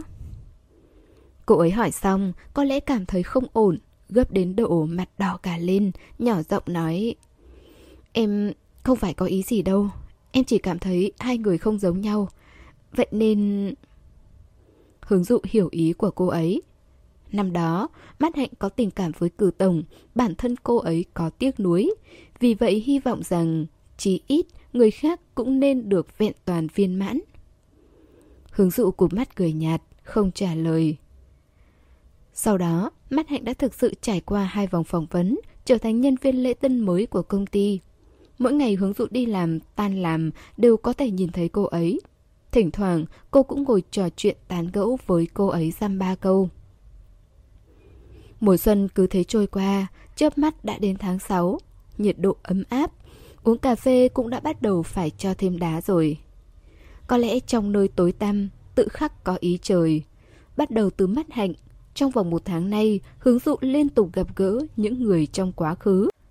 Ban đầu là bộ phận nhân sự tổ chức liên hoan, hướng dụ với tư cách quản lý đã hứa sẽ đưa nhân viên trong bộ phận ra ngoài bay nhảy. Nhóm nhân viên đương nhiên là hoan hô mừng rỡ, có đồng nghiệp đề nghị nói, ăn cơm xong đi đến một hộp đêm mới mở vui chơi một chút. Chỉ là hướng dụ không ngờ rằng, ăn xong cơm lái xe qua đó thì đường đi lại càng lúc càng trở nên quen thuộc. Cô ngồi ở vị trí ghế lái phụ đằng trước, nghiêng đầu hỏi một câu, là con đường này sao? Phải, không đi sai đâu. Một cô gái ngồi ở hàng ghế đằng sau, phấn khích nói Hộp đêm này đã mở nhiều năm rồi, có điều năm ngoái tạm dừng kinh doanh, hình như là đổi ông chủ. Hiện tại trang hoàng còn càng khu ngầu hơn trước rất nhiều, dạo gần đây nổi lắm. Xe dừng lại trước cửa hộp đêm của Lý Sỉ. Dải đèn led màu xanh lam như bầu trời sao trên đỉnh đầu đã được thay thế. Cả tòa nhà sáng rực, một thứ ánh sáng màu vàng. Hai bức tượng sư tử có cánh ở ngoài cửa cũng được đổi thành những cột đèn nhấp nháy. Hướng dụ im lặng đi theo vào trong. Bố cục bên trong không có thay đổi gì mấy. Chỉ có điều trang hoàng theo hướng hiện đại hơn mà thôi. Bước vào trong hộp đêm ngập tràn ánh sáng rực rỡ và đầy rẫy những tiếng ồn ào. Giống như bước vào một thời gian và không gian nào đó của nhiều năm về trước. Chiếc bàn gần bụng DJ là chiếc bàn trước kia Lý Sỉ yêu thích nhất. Hướng dụ thường xuyên ngồi đó với bọn họ, bất luận bọn họ nói chuyện gì đi chăng nữa, thì cô cũng chỉ ngồi đó với tư cách một người không liên quan, rồi chơi game rắn tham ăn. Bây giờ, ngồi chật ních ở đó là những chàng trai, cô gái trẻ tuổi xa lạ. Có người vung tay hào phóng, mở một hàng rượu đắt tiền. Cô bỗng nhiên nhớ đến năm ấy, Lý Sỉ đón sinh nhật. Trên người đeo trang sức, cộng hết lại cũng phải gần 20 carat. Đứng trước bàn, vừa giơ tay là cả người lấp lánh. Anh ấy vui mừng hớn hở nói Cảm ơn tất cả mọi người đã tổ chức bữa tiệc sinh nhật này cho tôi. Cũng chỉ mới vài năm mà thôi. Hộp đêm này khiến người ta không có cách nào yên lòng được. Hướng dụ ngẩn người một lúc, cảm thấy khó chịu, dứt khoát thanh toán, rồi đứng dậy rời đi trước. Xe cô đặt vẫn chưa đến, cô đi vào trong nhà vệ sinh dặm lại phấn, không may bị một người phụ nữ say rượu đụng trúng. Mùi rượu và mùi nước hoa trên người của người phụ nữ đó hòa lẫn với nhau. Cô ấy mặc một chiếc váy liền đầy kim tuyến óng ánh, mái tóc buông xõa, ập đến. Hướng dụ đỡ lấy cô ấy theo bản năng, lưng của cô đập vào tường, đau điếng người. Người phụ nữ rất gầy, xương bà vai lởm chởm lôi hết ra ngoài khỏi chiếc váy hở lưng, ngã vào trong lòng hướng dụ mãi không có phản ứng gì. Cô không sao chứ? Sau khi hướng dụ hỏi, người phụ nữ mới cố gắng chống đỡ, ngẩng đầu lên. Mái tóc rối bù từ mặt trượt xuống, vào ngay khoảnh khắc đó, trong thứ ánh sáng hỗn độn, hướng dụ đã nhìn rõ được đôi mắt vừa vô tội vừa đơn thuần của đối phương. Là An Tuệ. Cô ấy đã say tới mức ánh mắt rời rạc, đến cả hướng dụ cũng không nhận ra. Chỉ nói với chất giọng đã say ngà ngà. Cảm ơn. Sau đó siêu vẹo chạy vào trong nhà vệ sinh. Tiếng nôn mửa khó chịu trong buồng vệ sinh không ngừng truyền ra ngoài. Hướng dụ thở dài một hơi, lấy một túi khăn giấy từ trong túi sách ra. Bước qua đó, gõ gõ lên cửa. Sau đó, luồn tay vào trong khe cửa. Khăn giấy nhanh chóng được người lúc này đã nôn ọe đến mức ngồi bệt xuống dưới đất nhận lấy. Hướng dụ thu tay lại, rời khỏi hộp đêm.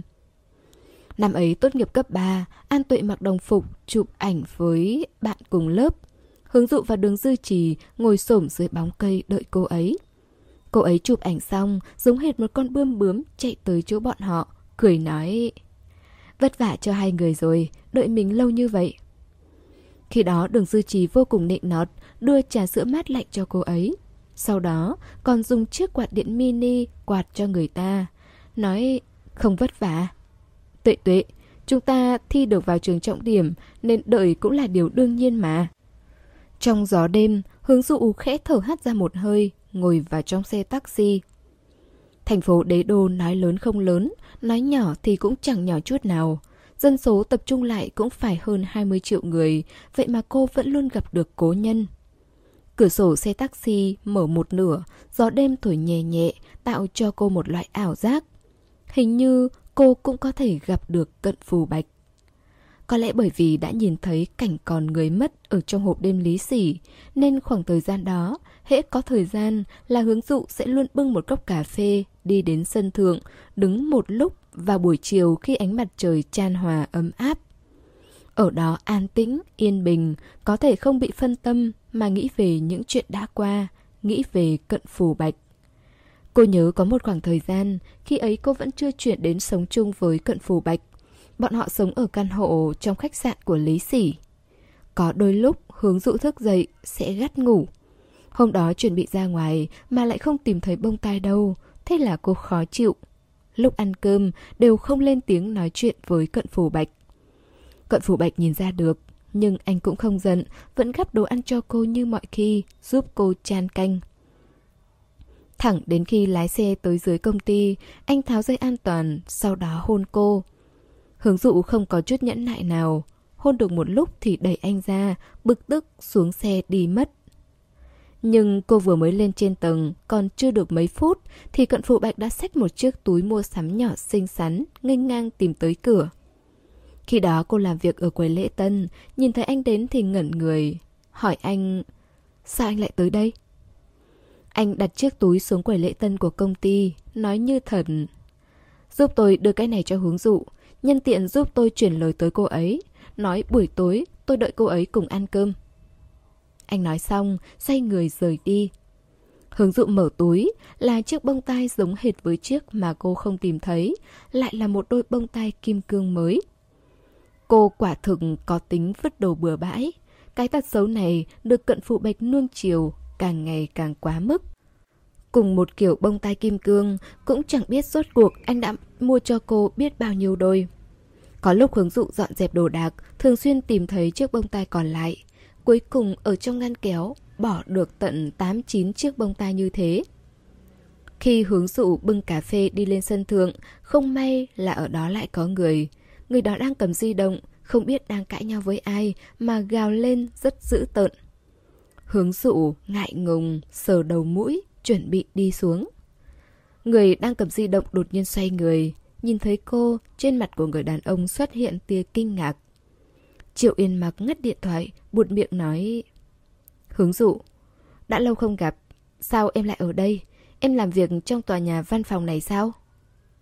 Hướng dụ nâng cốc cà phê đối diện với Triệu Yên mặc Ừ, đã lâu không gặp, tiếng đợi đâu của anh tiến bộ hơn trước kia nhiều rồi. Không ngờ lại gặp nhau ở nơi này, hai người trò chuyện đơn giản mấy câu. Triệu Yên mặc bỗng nhiên thở dài. Hướng dụ, Năm đó khi chia tay, có phải em rất trách anh không? Khi đó anh còn tưởng rằng bản thân lợi hại lắm. Chẳng ai ngờ, tốt nghiệp 7 năm rồi mà vẫn chỉ là một tiên nhân viên quèn. Hướng dụ bình tĩnh lắc đầu. Em không còn nhớ nữa. Sau đó Triệu Yên Mặc lại tùy ý nói một vài điều gì đó, hướng dụ chỉ gật đầu đáp lại. Cô không hề có ý định ôn lại kỷ niệm xưa. Uống cà phê xong, chuẩn bị chào tạm biệt để xuống tầng. Đúng lúc này, cô nhận được tin nhắn từ trong nhóm. Chu Liệt nói, khoảng thời gian này tăng ca vất vả, buổi tối chiêu đãi mời một số giám đốc điều hành cấp cao của bọn họ ăn cơm, hỏi mọi người có muốn đi ăn không. Bình thường cái nhóm chat này vắng tanh vắng ngắt như chùa bà đanh, vậy mà lúc này lại vô cùng nhộn nhịp. Một nhóm người nói, mùa hè tới rồi, ăn thịt nướng là thích hợp nhất. Thế là bắt đầu bàn luận xem mùi vị của quán thịt nướng nào chính gốc nhất. Hướng dụ không thích ăn thịt nướng lắm, nhưng bởi vì Triệu Yên Mặc đang đứng ở bên cạnh, nên cô đột nhiên nhớ đến quán thịt nướng ở phố Tú Xuân. Những quán ăn trên con phố đó sau khi tốt nghiệp thì không còn san sát nhau như khi còn ở trong trường nữa. Cô đã không tới đó mấy năm rồi. Hướng dụ ngẩng đầu khỏi di động, chỉ vào phía cầu thang. Em xuống dưới làm việc trước đây. Ừ, em đi đi. Triệu Yên mặc không mấy tự nhiên, khoát khoát tay. Đi được mấy bước, hướng dụ quay đầu lại. Đúng rồi, anh có số điện thoại của quán thịt nướng phố Tú Xuân không? Ban nãy cô lên mạng tìm kiếm, nhưng lại không tìm được. Hả? Em nói quán đấy à? Hình như đã đóng cửa rồi. Cũng phải, những năm gần đây sự kết hợp giữa việc ăn uống, mua sắm, giải trí bỗng chốc trở nên phổ biến. Không ít những quán ăn đều mở sát cạnh trung tâm thương mại. Người trẻ tuổi thích kiểu mô hình như thế này. Dạo phố xem phim, thuận tiện còn có thể ăn bữa cơm ở gần trung tâm thương mại. Không giống với những năm trước kia, bắt taxi ngồi một quãng đường dài chỉ để tìm một quán ăn. Hướng dụ gật đầu, thuận miệng nói cảm ơn. Trong lúc giật mình bừng tỉnh, lại có một chút tiếc nuối. Dù sao thì quán ăn đó cũng là nơi gặp gỡ đầu tiên của cô và Cận phù Bạch. Triệu Yên Mặc ở đằng sau nói Nếu em tìm nơi để ăn cơm thì đừng đến chỗ đó. Nhưng quán ăn ở trên con phố ấy không còn nữa đâu. Bây giờ muốn ăn uống cũng chẳng còn sót lại mấy quán. Quán thịt nướng trước kia hình như đã biến thành viện dưỡng lão hay gì gì đó rồi. Trên tường toàn là rêu xanh. Rêu xanh? Đúng vậy, có rất nhiều người tới đó chụp ảnh.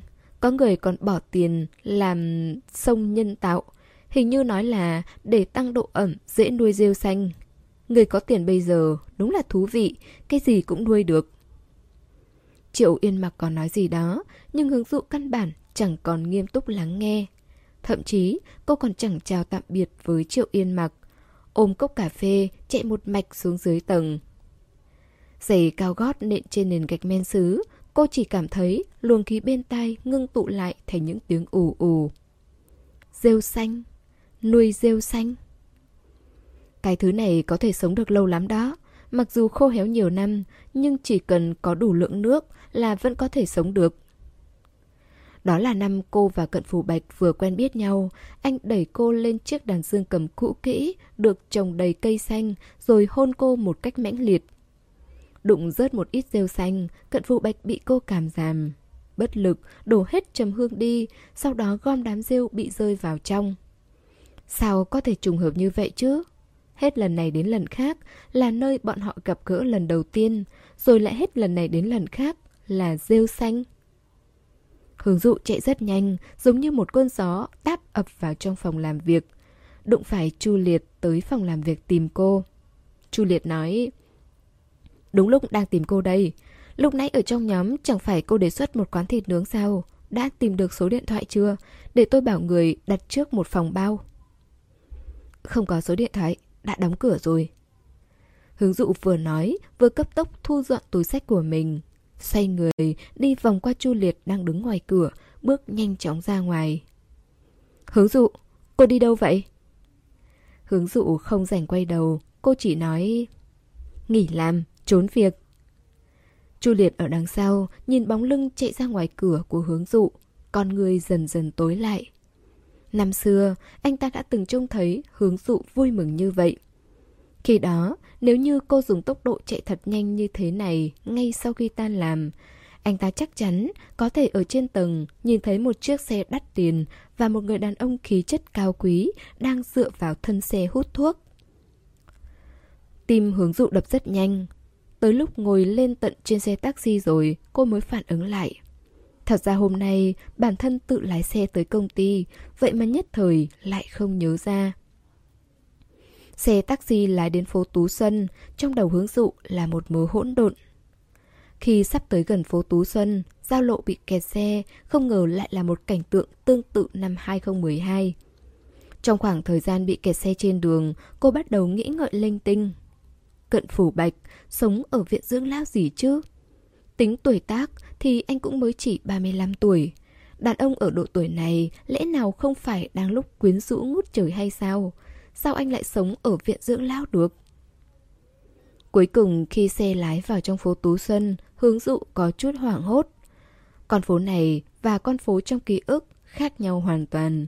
Tuy vẫn còn lưu lại một số hình bóng của quá khứ, song đã được cải tạo theo chiều hướng hiện đại hóa hơn rất nhiều. Những quán ăn quen thuộc trên phố giờ đây đã thay đổi hình dạng. Có cửa hàng quần áo, cửa hàng rau củ quả, còn có cả tiệm thuốc. Hướng dụ bước vào trong, nhìn thấy rêu xanh trên phiến đá bên kia phố và căn tứ hợp viện nghe nói đã biến thành viện dưỡng lão. Trong tứ hợp viện không có người, cô đẩy cửa đi vào. Có người nói với cô, nơi này vẫn chưa kinh doanh, người quản lý không có ở đây. Nói cô, mấy ngày nữa hãy tới. Những kích động và hưng phấn đó, hệt như thủy triều, dần dần rút khỏi cơ thể cô. Hóa ra, cận phủ bạch không ở đây. Cô chán nản xoay người đi vào trong con ngõ bên cạnh, bệ đá thấp năm đó vẫn còn. Hướng dụ ngồi bên trên, không thôi buồn bã. Đột nhiên nhớ rõ, khi còn học cấp 2, giáo viên từng giảng bài thơ của ôn đình quân. Câu thơ Quá tận thiên phàm đồ bất thị khi đó chỉ bị bọn họ dùng để trêu chọc một cậu con trai tên là Thiên Phàm ở trong lớp. Bây giờ ngẫm nghĩ, có lẽ cô mới thật sự cảm nhận được ý nghĩa của câu thơ đó. Nhiều năm như vậy, hướng dụ chưa từng có loại cảm giác như thế này. Trong thoáng chốc cô cảm thấy nếu như hôm nay không gặp được, vậy thì cả đời này e là cô và Cận Phù Bạch sẽ không còn cơ hội gặp lại nữa. Một cánh cổng trong ngõ đột nhiên mở ra, người đàn ông trẻ tuổi ra ngoài đổ rác rồi lại quay về đóng cổng. Chưa được mấy giây, cánh cổng đó lại bị đẩy mạnh ra lần nữa. Cánh cổng gỗ đập lên trên tường, phát ra một tiếng động trầm thấp. Hướng dụ vô thức nhìn về hướng phát ra tiếng động. Người đàn ông trẻ tuổi rơn rẩy giống như bị điện giật, giơ tay chỉ vào cô. Gương mặt là một vẻ không dám tin. Cô ngờ vực trên mặt mình có thứ gì đó, giơ tay lau lau. Vậy mà lại nghe thấy người đàn ông đó vừa bất ngờ vừa gấp gáp nói ra một cái tên đã lâu ngày không nghe thấy. Anh Cận. Cô quen Cận Phù Bạch, có đúng không? Có một khoảnh khắc, cô như ngửi được một chút mùi trầm hương đang thoang thoảng trong không khí. Người đàn ông trẻ tuổi, trước mặt ước chừng 20 tuổi, Hướng dụ chắc chắn mình chưa gặp người này bao giờ. Người đàn ông đó kích động đến mức nói chuyện còn mang theo chất giọng run rẩy. Nhìn dáng vẻ dậm chân đấm ngực, xong lại không biết phải mở lời thế nào của anh ta. Hướng dụ cũng bị kích động theo. Trong lúc nói chuyện, cô vô thức nín thở, ngập ngừng hỏi Cậu quen tôi sao? Thật ra cô muốn hỏi cậu và cận phủ bạch có quan hệ gì? Nhưng cô không dám Chuyến đi đến phố Tú Xuân lần này đã thất vọng tột cùng, đến ngay cả người như cô cũng có chút nhát gan sợ hãi.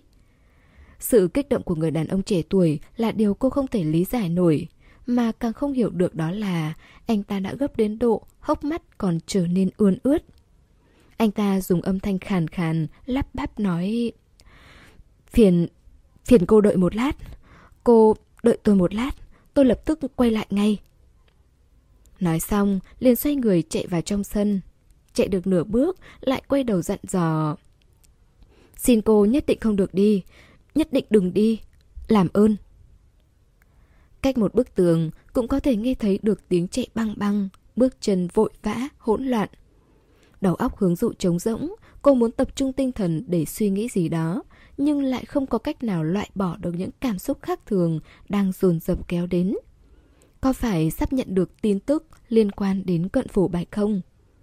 Nhưng nếu như anh về nước rồi thì tại sao lại không đến nhà tìm cô chứ? Nếu như không muốn tìm cô, vậy tại sao cảm giác người đàn ông trẻ tuổi đó nhìn thấy cô lại kích động như vậy? Cận phủ bạch, rốt cuộc anh đã xảy ra chuyện gì? Cái này, cô xem cái này đi. Người đàn ông trẻ tuổi chạy ra, nhét thứ đồ mà anh ta mang ra ngoài vào trong tay hướng dụ. Người ở trong này là cô đúng không?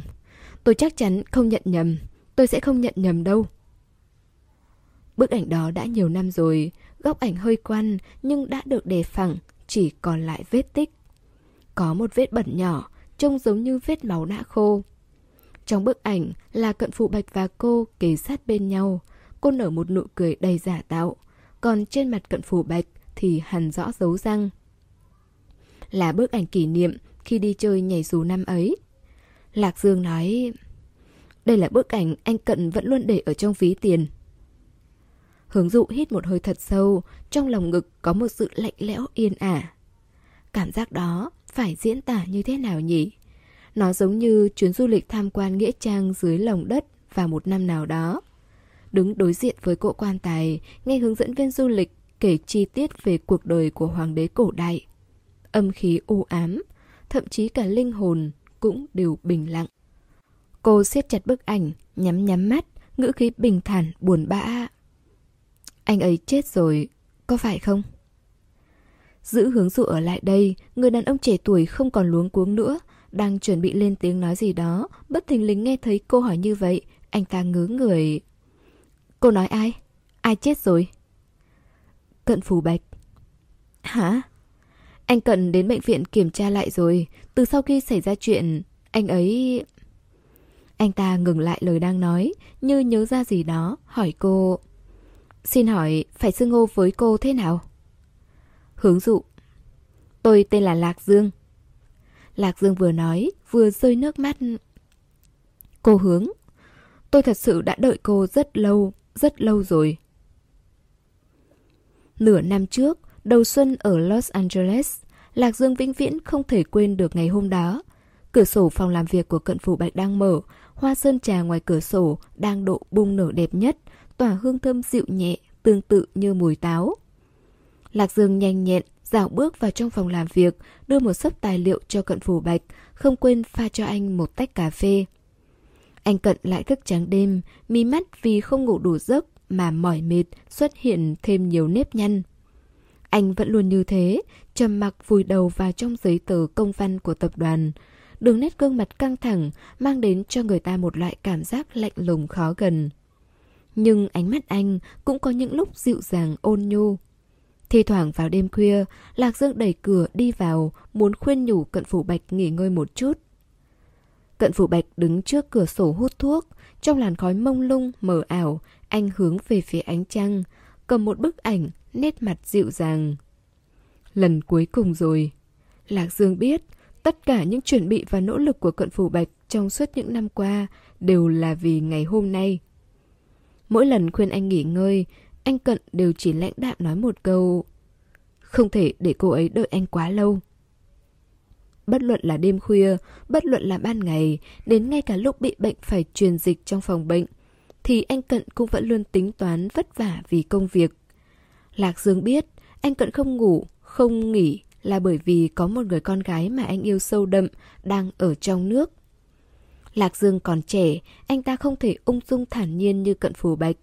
Anh ta đã sớm không kiềm chế được kích động, đợi chờ Cận Phủ Bạch mở túi tài liệu. Trước kia anh ta từng hỏi, anh nhớ cô ấy đến như thế, vậy tại sao không giữ cô ấy lại ở bên cạnh? Cận Phù Bạch nói, thành công hay thất bại còn không chắc chắn, giữ cô ấy lại sẽ làm lỡ dở cô ấy. Lạc Dương trẻ tuổi tràn đầy năng lượng, trong người vẫn còn ôm rất nhiều cảm xúc, nói Vậy lúc nhớ cô ấy thì anh cũng nên liên lạc chứ? Trên gương mặt lạnh lùng của cận phù bạch sẽ xuất hiện tia bất lực. Anh nói anh không dám liên lạc, sợ nghe được tin cô đã gả cho người ta, sợ sẽ cảm thấy sống trên đời chẳng còn ý nghĩa gì nữa. Chiếc túi chỉ được mở một góc, cận phù bạch cũng không buồn nhìn xem thứ đồ bên trong là gì. Anh ném chiếc túi đựng tài liệu đó lên trên bàn làm việc. Bột một tiếng, giống như muốn vứt bỏ tất cả mọi gánh nặng. Anh đột nhiên lên tiếng A Dương Đặt vé máy bay tối nay, chúng ta về nước. Lạc Dương nhảy cẫng lên, tung một quả đấm vào trong không khí. Được, em sẽ đi đặt ngay. Anh cận của ngày hôm đó vui đến mức nào. Anh tháo cả vạt, cởi hai chiếc cúc áo sơ mi, tung chìa khóa xe trong tay. Thậm chí, lúc xuống tầng còn ngâm nga giai điệu bài hát. Bọn họ lái xe tới sân bay, bên cạnh giao lộ đội đèn đỏ, có một tiệm hoa. Cận phủ bạch sờ cằm, ánh mắt ngập tràn ý cười, nghiêng đầu hỏi Lạc Dương. Có phải anh nên mua cho cô ấy một bó hoa không nhỉ? Hình như anh chưa từng tặng cô ấy bó hoa bao giờ. Lạc Dương chưa từng thấy tâm trạng của cận phủ bạch tốt như vậy, thế nên cũng bạo dạn trêu chọc. Anh cấn sao anh chẳng lãng mạn chút nào vậy? Đến cả hoa cũng không tặng. Chẳng trách con gái nhà người ta không thèm tìm anh. Đèn đỏ đã chuyển sang xanh, Lạc Dương hỏi Anh có muốn dừng xe lại trước cửa tiệm hoa không? Đi thôi. Cận phủ bạch lái thẳng xe rời đi. Anh không mua hoa nữa sao? Ánh tà dương rất đẹp, ánh sáng màu cam hắt vào bên trong qua cửa sổ xe, làm dịu đi những đường nét trên khuôn mặt của cận phù bạch. Anh khẽ cười rồi nói... À Dương, là do anh kích động quá, vậy mà em cũng hấp theo luôn anh hả? Bây giờ mà mua, ngồi máy bay mười mấy tiếng đồng hồ, hoa cũng chẳng còn tươi nữa. Cũng phải, vậy chúng ta về tới đế đô rồi mua. Lạc Dương không có bảng lái xe nên chỉ có thể ngồi ở ghế lái phụ thay cận phủ bạch phấn khích. Anh ta tìm chuyện để nói. Anh Cận, anh bảo nếu như quay về tìm thấy cô ấy nhưng cô ấy lại kết hôn rồi thì phải làm sao? Anh sẽ lặng thầm chúc phúc ư? Cận phủ bạch cũng là lần đầu tiên ở trước mặt Lạc Dương để lộ ra một nụ cười không đứng đắn như vậy. Tất nhiên. Cũng phải. Nếu như người ta kết hôn rồi thì vẫn nên chúc phúc từ xa thì hơn. Như vậy cũng lịch thiệp. Lạc Dương vẫn chưa nói xong, nghe thấy nửa câu sau của cận phù bạch. Là không. Anh nói, tất nhiên là không. Lạc Dương phút chốc trợn to mắt. Không ngờ anh lại là người như vậy. Hôm đó thời tiết rất đẹp, trên các con đường ở nước ngoài đều ướt rượt do băng tuyết tan chảy. Trong không khí đều mang một mùi vị ngọt lịm. Lạc Dương đứng ở trước mặt hướng dụ, lau nước mắt. Chúng tôi vốn nên về nước vào mùa xuân. Cô hướng. Trên đường đến sân bay, chúng tôi đã gặp phải tai nạn. Đó là một chiếc Marshall Car của Mỹ lao vùn vụt về hướng bọn họ. Lung cận phủ bạch phát hiện thì đã không còn kịp nữa. Tôi từng điều tra, nhưng bất luận có điều tra thế nào thì cũng chỉ tra ra được là tên lái xe đó say rượu. Hướng dụ siết chặt bức ảnh, gắt gao cắn môi dưới. Trong quá trình cấp cứu, anh Cận chỉ tỉnh lại một lần. Anh ấy nói với tôi... Hoa. Khi đó tôi tưởng rằng anh ấy nhớ đến việc mua hoa cho cô. Xin lỗi, là tôi quá ngu ngốc. Thật ra hoa mà Cận Phủ Bạch nói là hoa trong tòa nhà thương mại đối diện công ty của hướng dụ. Hàng tháng, nhân viên sẽ đều xác nhận lại với anh ta xem có tiếp tục thay hoa không. Đợi tới khi Lạc Dương hiểu ra thì thời gian đã trôi qua rất lâu rồi. Bấy giờ anh ta mới vội vã liên lạc với nhân viên có liên quan, dặn họ tiếp tục thay hoa. Khoảng thời gian đó đã khiến cô lo lắng rồi. Xong anh đã tìm khắp các tòa nhà cao ốc và cả trong tòa nhà văn phòng đó, nhưng đều không có gương mặt nào giống với hướng dụ cả. Anh ta không biết người thật sự ngắm hoa lại ở trong chính tòa nhà văn phòng phía đối diện. Khắp mặt Lạc Dương đều là nước mắt, anh ta cúi gập người xuống 90 độ với hướng dụ. Xin lỗi, nhất định đã khiến cô rất lo lắng. Tôi quá ngốc. Nếu như không phải tôi không biết lái xe, nếu như không phải tôi ở trên xe, anh cận... anh ấy... Hướng dụ có được sự bình tĩnh mà Lạc Dương không ngờ tới. Lạc Dương, bây giờ anh ấy vẫn ổn chứ? Sau khi anh Cận lấy được tấm thép ở trong người ra, thì vừa mới tỉnh lại từ trên giường bệnh vào tuần trước. Bây giờ đã đi lại, không còn cần phải ngồi xe lăn nữa. Nhưng cơ thể vẫn chưa hồi phục hoàn toàn, hiện tại đang tiếp nhận đợt trị liệu lần hai. Nhìn thấy nét mặt cô đơn của hướng dụ, Lạc Dương ngừng một lát nói tiếp. Cô hướng, Không phải anh Cận không tìm cô, anh ấy bị mất trí nhớ tạm thời. Tuy máu trong não đã được thải ra ngoài thông qua phẫu thuật, nhưng trí nhớ thì vẫn... Bởi vì Cận Phủ Bạch mất trí nhớ, sau khi quay về đế đô, Lạc Dương không có một ai thân quen ở nơi đây, không biết phải làm gì tiếp theo. Anh ta chỉ biết bọn họ nên sống ở đâu, còn những thứ khác thì hoàn toàn không biết gì. Trong khoảng thời gian này, cận phụ bạch vô cùng nóng nảy, cũng không bằng lòng giao tiếp với người khác. Anh biết, bản thân đã quên đi một người rất quan trọng, nhưng anh không nhớ ra được. Lạc Dương từng khuyên anh, nói cận phụ bạch thử liên lạc cho người yêu của anh xem thế nào. Nhưng cận phụ bạch lại từ chối, anh không chắc chắn liệu sau khi mất trí nhớ có gì đó khác biệt với trước kia hay không. Hơn nữa, anh không nhớ ra được người anh yêu là ai. Anh Cận nói anh ấy muốn nhớ lại tất cả, muốn dành một tình yêu hoàn chỉnh cho cô. Nhưng anh càng ép bản thân thì cảm xúc của anh lại càng nằm ngoài tầm kiểm soát. Lạc Dương nói, Cô hướng, Trước kia thường có người nói, Giữa người với người đều có duyên phận. Bây giờ tôi tin rồi. Cô có thể tới đây, Tôi thật sự rất xúc động. Hướng dụ nói, Đây là nơi chúng tôi gặp nhau lần đầu tiên.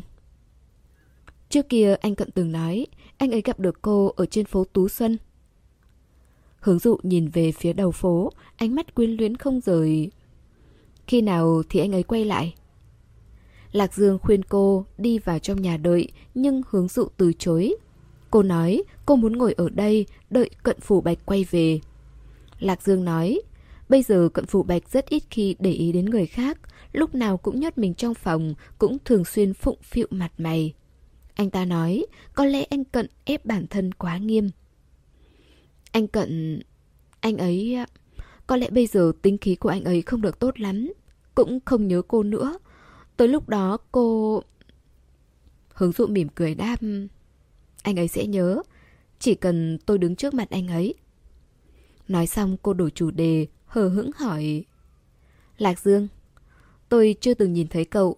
Anh ấy gọi cậu là A Dương phải không? Có một khoảnh khắc, Lạc Dương đột nhiên hiểu ra tại sao anh Cận lại yêu hướng dụ đến như vậy. Cô có một sự bình tĩnh mà cho dù gặp phải phong ba bão táp cũng không hề sợ hãi. Giống như hoa sen trong đầm bị gió thổi nhăn nhúm cũng vẫn cao vút, xinh đẹp. Tôi mới theo anh Cận được gần 4 năm thôi. Hướng dụ nhìn đám rêu xanh ở trước mặt rồi lại nhìn con phố này. Nghe Lạc Dương kể lại, ngày anh ta gặp được Cận Phủ Bạch là ở đầu phố Los Angeles. Đó là chuyện của năm 2016. Lạc Dương theo gia đình ra nước ngoài từ nhỏ. Nhưng về sau, xảy ra một vài bất chắc nên đã khiến cho gia đình lâm vào cảnh suy tàn. Anh ta phải dựa vào nghề rửa bát thuê trong quán ăn mới có thể duy trì được cuộc sống. Hôm đó gặp được cận phủ bạch, anh ta nói anh ta chưa từng gặp người đàn ông nào có khí chất cao quý như anh cận. Anh mặc một chiếc áo khoác dáng dài màu trắng, bên trong áo khoác là một bộ vest nghiêm chỉnh.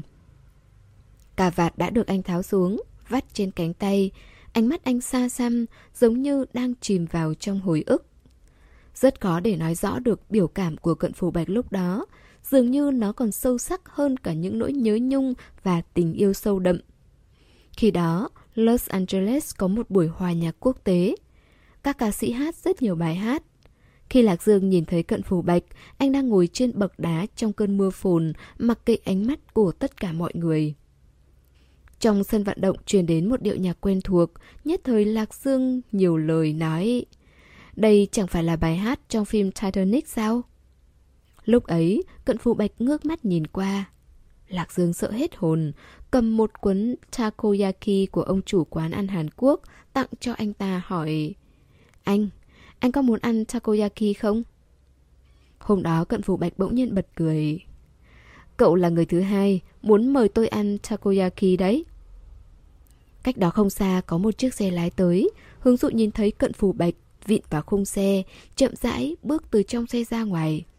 Người điều dưỡng đi qua, dường như muốn đỡ anh. Anh quay đầu, nhẹ nhàng khoát tay, nói với người điều dưỡng. Cảm ơn, tự tôi có thể đi được.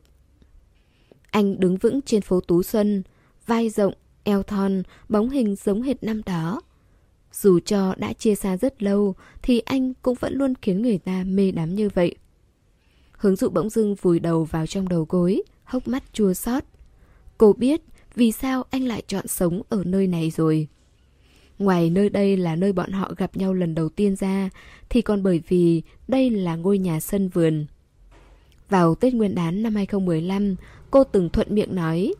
Cô nói bản thân không thích nhà cao tầng, cứ luôn cảm thấy gió to vừa thổi là tòa nhà giống như sắp sụp đổ vậy. Khi ấy cận phụ bạch trả lời cô rằng Vậy sau này anh mua một ngôi nhà sân vườn cho chúng ta dưỡng lão nhé. Tất cả những lời cô nói, anh đều ghi nhớ, và anh cũng đều làm được hết rồi. Lạc Dương vẫn chưa chú ý đến cảm xúc của hướng dụ, anh ta kích động đến mức hét lên. Anh Cận, anh Cận. Cận Phủ Bạch nhìn về phía đó, nhìn thấy bóng hình của hướng dụ, anh sững người. Đó là một người phụ nữ cuộn chặt mình lại thành một nhóm hình tròn. Đầu của cô vùi chặt vào trong đầu gối, chỉ có thể nhìn thấy mái tóc xuân mượt buông trên bờ vai. Cảnh tượng này giống như đã từng gặp phải. Cận Phủ Bạch không nhìn rõ gương mặt cô, nhưng dường như vào khoảnh khắc nhìn thấy cô thì tất cả những nỗi nhớ nhung dồn dập trong lòng ngực. Tất cả những sốt ruột lo âu về việc mất trí nhớ đều bình ổn hết lại. Đoạn đường này có một con sông nhân tạo, phiến đá ẩm thấp nuôi được rêu xanh, song cũng rất lạnh lẽo. Cận phủ bạch trào dâng sự thương yêu không thể đè nén. Anh cởi bỏ áo sơ mi cộc tay khoác bên ngoài, sau đó đưa cho cô. Kê xuống dưới ngồi đi, dưới đất lạnh lắm. Nghe vậy cả người hướng dụ run lên, chậm chậm ngước mắt, nhận lấy áo sơ mi. Nước mắt rơi xuống vải áo. Đây là lần đầu tiên cô khóc trong suốt 4 năm kể từ ngày cận phủ bạch rời đi. Anh từng nói, khi anh không ở bên, em không được khóc. Anh nói người khác không dỗ nổi em. Anh có nhớ không? Người đàn ông trước mặt hơi nghiêng đầu, đó là động tác mà trước kia anh không bao giờ có. Anh đang suy nghĩ điều gì? Anh thật sự quên cô rồi sao? Hướng dụ đột nhiên đứng bật dậy, ném áo sơ mi lên người anh. Cận phủ bạch, anh dám quên em hả? Anh để lại một chiếc nhẫn kim cương hồng to tướng như thế, không phải vì sợ em quên anh sao? Vậy mà bây giờ anh lại quên em. Anh có còn là người không? Hướng dụ đứng ở bên cạnh, kinh hồn bạt vía. Toi rồi toi rồi, ban nãy cô hướng vẫn còn bình tĩnh như thế. Sao đột nhiên lại thay đổi tính tình chứ? Liệu anh Cận có tức giận không? Ngàn vạn lần, đừng có chưa nhớ ra người ta mà đã mắng cho người ta chạy mất đấy. Trước sự lo lắng của Lạc Dương, Cận Phụ Bạch đột nhiên kéo cổ tay hướng dụ, sau đó ôm chặt cô vào lòng. Cuối cùng cũng hoàn chỉnh rồi, Cận Phủ Bạch thầm nghĩ. Khoảnh khắc ôm chặt cô, không chỉ những ký ức bùng lên, bắn ra tung tóe trong đầu, giống như âm thanh khui chai rượu sâm panh, mà ngay cả cảm giác khiến anh luôn trống trải cũng biến mất hoàn toàn. Anh luôn cảm thấy mình như bị mất một bộ phận nào đó kể từ sau khi gặp tai nạn. Bây giờ hoàn chỉnh rồi. Cuối cùng cũng hoàn chỉnh rồi. Sao anh có thể quên cô được cơ chứ? Rõ ràng anh yêu cô sâu đậm đến như vậy cơ mà. Hướng dụ vẫn giống hệt trước kia. Lúc khóc, mí mắt vẫn luôn bị sưng lên một chút, vẫn luôn khiến người ta đau lòng. Cận phủ bạch cúi đầu hôn cô, sự đụng chạm của răng môi vẫn quen thuộc hệt như trước kia. Hướng dụ đang khóc, lại bị khóa chặt môi. Cô không thở nổi, khẽ né tránh, nước mắt lại tuôn rơi. vuốt về vết sẹo chưa lành trên cánh tay anh. Anh còn đau không? Cận phủ bạch không trả lời cô. Trước kia anh cũng như thế này, bất luận phải chịu bao nhiêu áp lực thì anh cũng chỉ ôm cô. Sau đó, thuận miệng nói một vài lời không đứng đắn, giống như anh chưa từng trải qua bất cứ chuyện gì tồi tệ. Quả nhiên, tay anh đặt trên eo cô, chỉ ở bên tai cô hỏi Những năm qua, đều đợi anh à? Ấn đường của hướng dụ nhíu lại, đẩy anh Không đợi, ai đợi anh chứ? Em đã gả cho người ta từ lâu rồi còn cả con cái để tận mấy đứa rồi Chạy nhảy khắp nhà thi nhau gọi em là mẹ rồi Cận phủ bạch không buông tay Anh giữ chặt cổ tay của hướng dụ vuốt ve chiếc nhẫn ở giữa ngón tay cô Em gả cho người đàn ông nào mà lại hào phóng rộng lượng như vậy? Kết hôn rồi vẫn cho phép em đeo chiếc nhẫn này. Cận phù bạch. Cận phù bạch ôm cô lần nữa, vùi đầu vào hõm cổ cô. Hướng dụ. Xin lỗi em, để em đợi lâu rồi. Đó thực sự là một khoảng thời gian rất dài, rất lâu. Có nhiều lần hướng dụ đều cảm thấy rằng rất khó để cô có thể gặp lại anh lần nữa. Lạc Dương nói, giữa cô và cận phù bạch có duyên phận. Cũng có rất nhiều người luôn thích treo cụm từ trong nơi tăm tối ở bên miệng. Nhưng không phải đâu. Bọn họ sẽ có cơ hội ôm hôn nhau một lần nữa. Bởi vì yêu, bởi vì bọn họ đều đang kiên trì cố gắng vì tình yêu này. Hướng dụ kìm nén nước mắt, ra sức lắc đầu. Không lâu, lần này anh quay về đúng lúc lắm. Qua mấy hôm nữa là chúng ta có thể đón thất tịch cùng nhau rồi.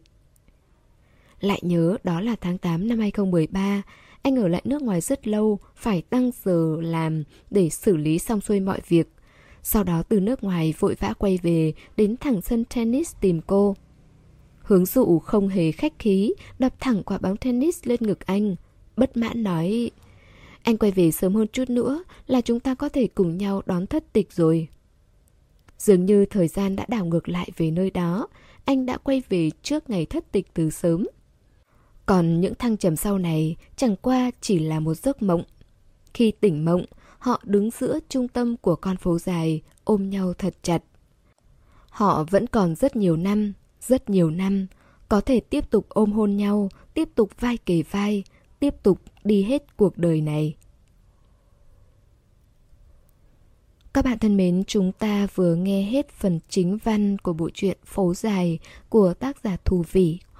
Một lần nữa xin cảm ơn tất cả các bạn đã luôn dõi theo và ủng hộ kênh truyện. Hẹn gặp lại các bạn ở phần ngoại truyện. Còn bây giờ thì xin chào và hẹn gặp lại các bạn. Để ủng hộ kênh, quý vị có thể để lại bình luận cũng như chia sẻ hoặc có thể ủng hộ tài chính trực tiếp về các địa chỉ đã được ghi ở phần mô tả.